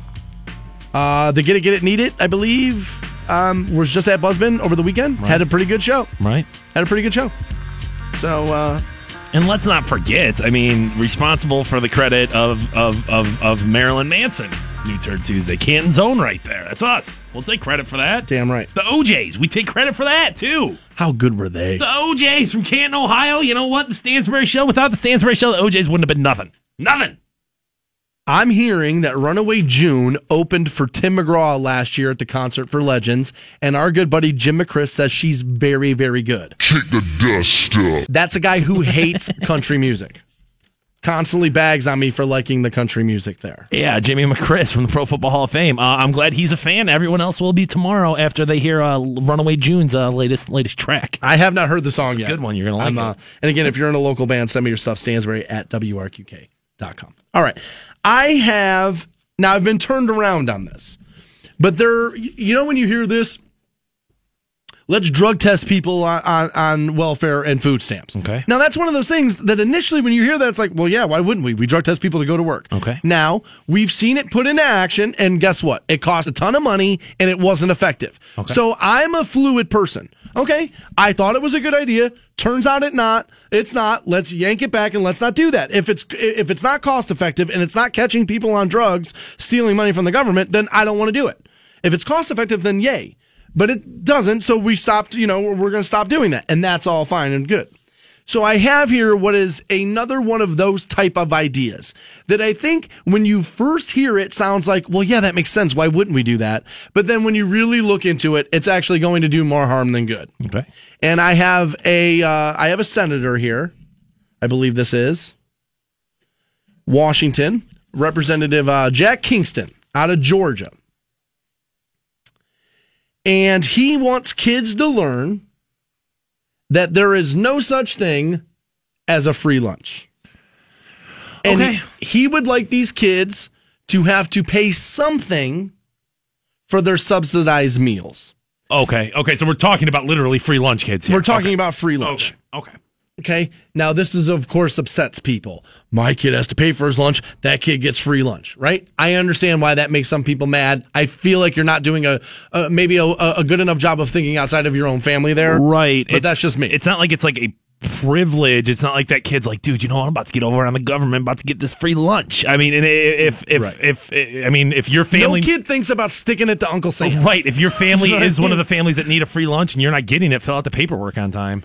But Kingston is trying to get his party's nominee in Georgia in their in their Senate. Okay. race that's going to be going on next year. And he chose the federal school lunch program as like the platform at which he's going to like speak on and like bring like awareness to. So Jack thinks that children from families with low incomes or below 100, 130% of the poverty line are eligible for free meals. Students from families with incomes between 130 and 185% of the poverty level can receive lunches at reduced prices. So you, you see what I'm saying there? If you're under 130, free. If you're between 130 185, it's like reduced. Right. Okay. We all know how, you know, that there's reduced and free lunches there. So he spoke out against free lunches, saying that children should have to pay at least a nominal amount for their lunch so they learn that there's no such thing as a free lunch. Okay. Now, I'm going to read to you what he had to say. But one of the things I've ta- now this is his quote. One of the things I've talked to the Secretary of Agriculture about. Why don't you have the kids pay a dime? Maybe they just pay a nickel to instill in them that there is in fact no such thing as a free lunch. Now, most schools aren't school lunch programs, and like I know this because my mom is lunch lady. Um, Oh, that's right. they don't like, forget that. they don't really do cash much anymore. You have your card. It's like a yeah, it's like a plastic essentially card. like your debit card. Like you have like your Right. card with you, and they just broop, broop, broop, broop, and it goes right to your. Okay, I didn't know that, but that makes sense. So, sure, yeah. Right. I mean, it's 2017. Welcome to technology. Right. So, like, I, I, I, I guess there's no real. I mean, if you're just running your debit card, it doesn't matter whether you're charging a dime or two dollars. There's no real lesson there anyway. You know what I'm saying? Like, it doesn't make a difference to that kid what you say the total is. Yeah, I mean it's kind of like how casinos use chips and not Yeah, cash. cash, so so you stop, you know, assimilating it with your money. And how much easier is it to use your credit card or debit card to spend something rather than pull that hundred dollar bill If out I of have wallet? cash in my pocket, it's a way different shopping experience than if I use my card. You're right about you are right about that. So we'll go back to his quote here. I've talked to the Secretary of Agriculture about this. Why don't you have the kids pay a dime and nickel to instill in them that there is in fact no such thing as a free lunch? And then he goes further. Or maybe sweep the floor of the cafeteria. Then the quote continues. And yes, I understand that that would be an administrative problem, and I understand that it would probably lose you money. But think what we would gain as a society in getting people, getting the myth out of their head that there is such a thing as free lunch. Now, I agree that there is good in removing the mentality of I'll just have somebody give me something. I agree that there's good in that. But if, first of all, we all know you're not going to make kids sweep the cafeteria, right? We all know that's not going to happen. Well, if you're gonna do it as like punishment, sure, dude. I have zero issue with that. right. Zero issue. But not to eat. and if if if you were going to do this as hey, every kid in this school is going to spend an hour with the janitor over the course of the school year so we all get a perspective on what it's like to work a, a janitorial job or a job that, you know, is a blue collar job. I understand Acceptance that. of like the the, Right. the, the trades. Yeah, that's that's School good. should teach you there's, that. There's real validity in that of like, hey, you go spend an hour with the janitor cleaning up the bathroom, and maybe you'll have a better perspective on on on why you don't take a dump all over the walls. This is- but it, this isn't what this is. You No. can't punish kids for being poor. Well- they don't have money. Of course, they're kids. Uh, uh, they? This is one of those things where people say something and they're applying the logic of a grown up to a kid. And by that I mean that you think the lesson will be there's no such thing as a free lunch. That won't be the lesson to a kid. no. The kid will just then then be made fun of by his friends who's being isolated for being essentially different. Poor, And yeah. then somebody's going to say to him, "Why are you doing that?" And the only answer they're going to give is not because I need to learn a lesson. They're going to go because my dad's poor. And now you're just going to highlight that their family's super poor. That's why I like the card system. Because if every kid's got the same card, then nobody's making fun of you for having lunch. You don't know if you have free lunch or Right. not. Instead of saying, you know, Stansbury, you got your free lunch, it's just nope, swipe your card, and if it's you know, I like that. Um, and obviously kids are cruel, and there's no like getting away from that. But you can't you can't put people up. Uh, you can't put the spotlight on a poor kid because he's poor. I mean, there's literally nothing he can do to get himself out of that situation. I uh, and and you got to think too. Okay, so lunch period's over now. All the poor kids, can you wait behind? And and everyone else is going to sixth period, but the poor kids now they're missing class time. So now you've already got kids who are at a disadvantage because they're in a poverty-stricken house, and now you're taking them out of the classroom so they can sweep the goddamn floors. I mean, and like I said, it's Jeez, one of those man. things that initially you're like, Jeez. all right, yeah, get something out of the free lunch. I can understand the motivation behind that. But then when you start to think about it, it's like, bro, that's not good. better plan and now uh, i think you could still make some of the same arguments i just made of like well you're you're punishing people for being poor but a better plan for that is like hey if your kid if you sign up your children for the free or reduced lunch program over the course of the next year you as a parent have to volunteer x amount of hours for the school district I'm okay with that, or at least I'm more okay with that on first thought, where it's like that's the parent's responsibility, and now you do have to do something to earn that free lunch because kids and money. You're the reason why your kid doesn't have lunch. Every, I mean, everything's a free lunch to a kid. When I'm seven years old, I don't know what Right. my mom's spending. I don't care what my mom's spending. I'm seven. Who cares? I just open that door, the light comes on, Right. it shines its beautiful glow all over all the calories. Oh, Right. dude. Yeah, I like Cheetos. I'll eat those. You know, it doesn't matter to me as a kid. Um, it's the parents that you're kind of dealing with there. So I think that's a better, or at least more appropriate, It's instead just- of making the kids do it. When you hear a politician say, and I'm not going to tell you what side of the aisle he's on. I feel like we all can kind of figure that one out. When you hear a politician say, well, yeah, it's going to lose money, but at the end of the day, it's good. Like, that's normally not the side of the aisle that fights for, well, yeah, it'll lose money, but we're still going to be okay with it. Just get those kids out there with a broom. Get them pushing. I look. I mean, dude, we know a, a better fed student is a more engaged student. They are they get better grades. You, I mean, we know that. Everybody know that's the science. There's no denying that. This is one of those things like drug testing welfare recipients that, in theory, sounds like it would work, but in application, it goes wildly off the rails. So it turns out one of the cell phone providers has well, they've broke and they're giving you back something that you were have been crying about and I was thinking about leaving this company and now maybe I won't. I'll give you that story next on Rock 106. 69. To the Stansbury Show on Rock 1069. If you're carrying around some high credit card debt, let me help you out with this. We're going to switch all of your debt over and we're going to put it on a CSE Visa card. We're going to do a little balance transfer. We'll get your APR lowered, your interest rate lowered there. You'll pay less money overall. You'll pay down your debt, fix your credit score, get yourself out of debt all at the same time. That deal's available for you through April the 30th, and it can be found online at csefcu.com is their website. I've been banking with them now just over three years. Love them. 100% local CSE is local credit union here. Not going to change anytime soon. Board of directors all live here in Stark County. Love that. I absolutely love supporting local business, and I like the fact that I can do that through my banking institution. CSEFCU.com for more info. Uh, was tagged in this via Facebook, and uh, I double checked during the break to make sure that this isn't old or outdated or that they haven't found her. And uh, we're finding out that Massillon Police is still, uh, in fact, asking for help locating a 16 year old girl by the name of Casey Stevens. Uh, she's been missing since February 5th. I'm surprised I'm just hearing about this now. That's almost 10 days. Um, missing from Massillon, Ohio. Uh, she's 16, a white female, brown hair, blue eyes, five foot six, and weighs about 160 pounds. Now, I will say that the photo I'm seeing of her has her in with red hair. I, you know, you know, girls change their hair color all the time, but it's listed as brown. So I don't know if this photo maybe wasn't totally up to date.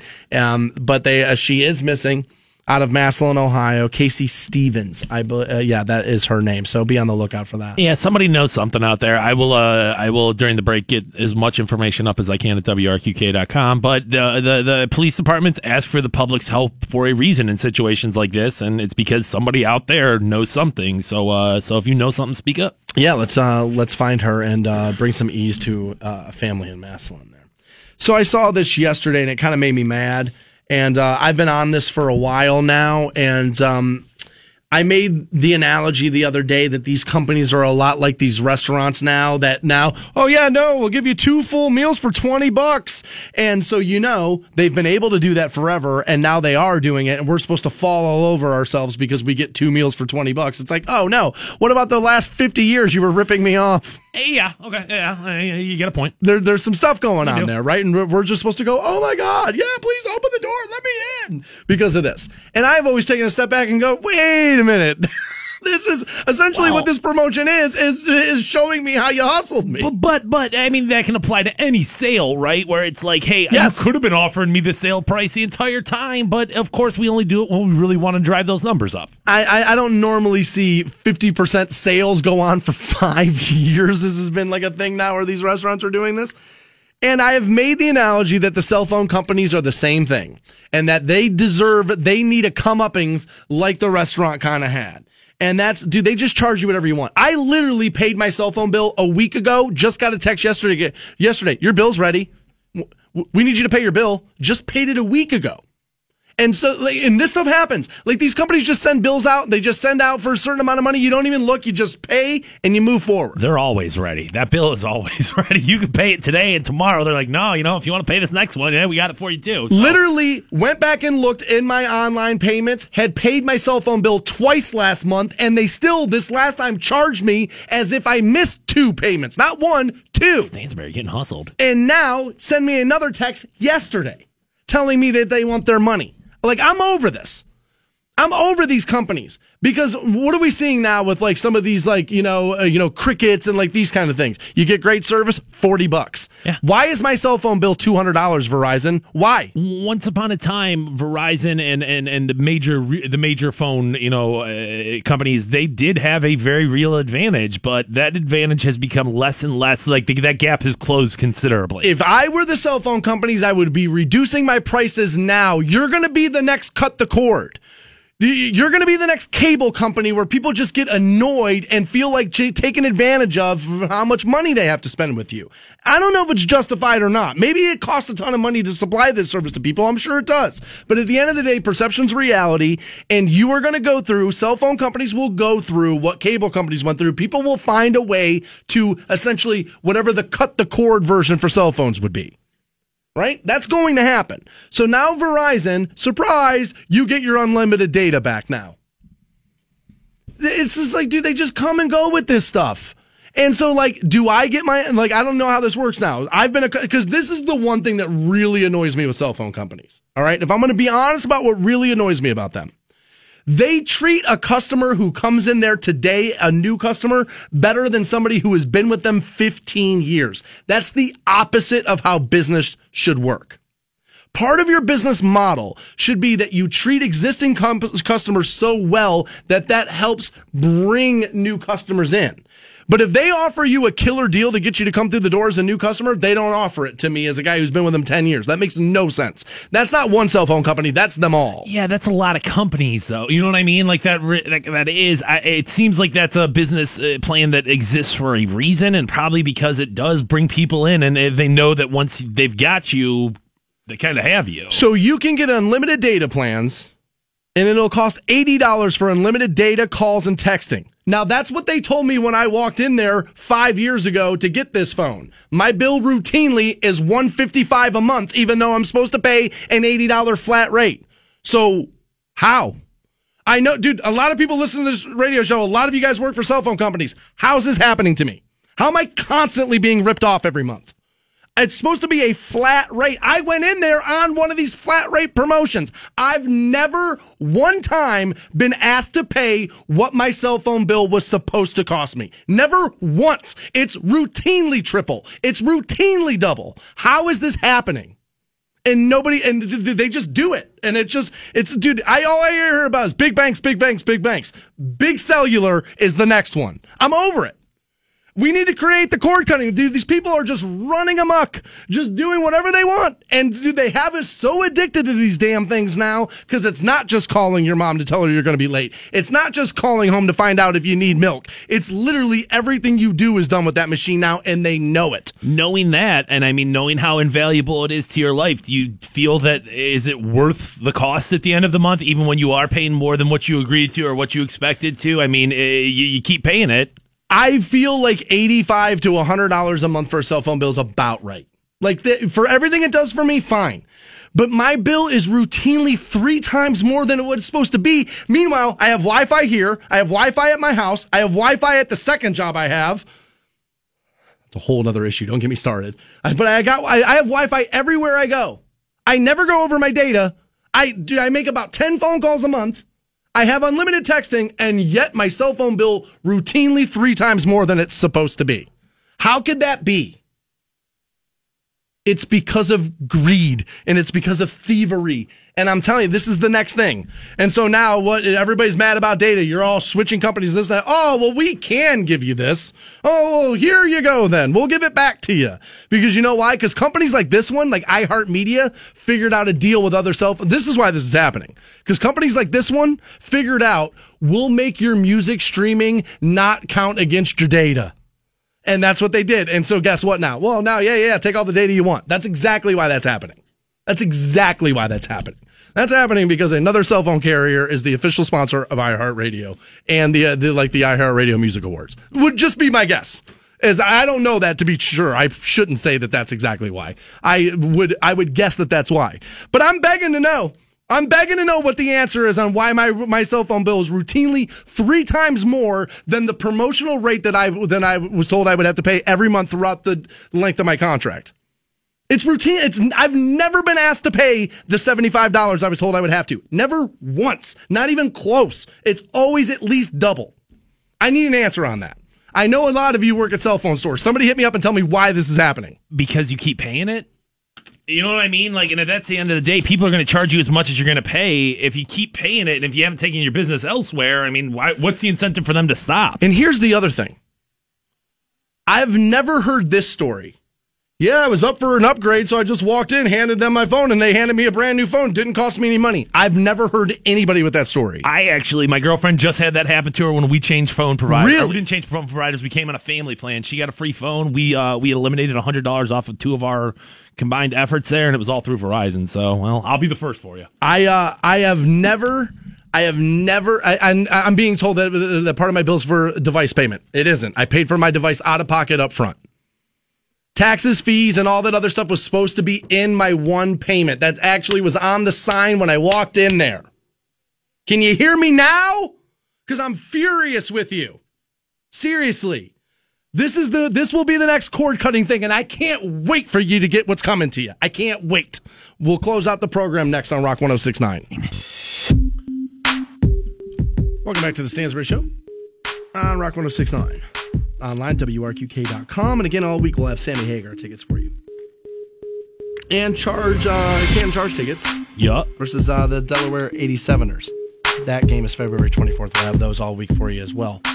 I believe up at uh, Rock 1069, I'm sorry, WRQK.com right now is the information on Casey Stevens, the missing girl out of Massillon, Ohio. So if you need that information, you can find it at WRQK.com there.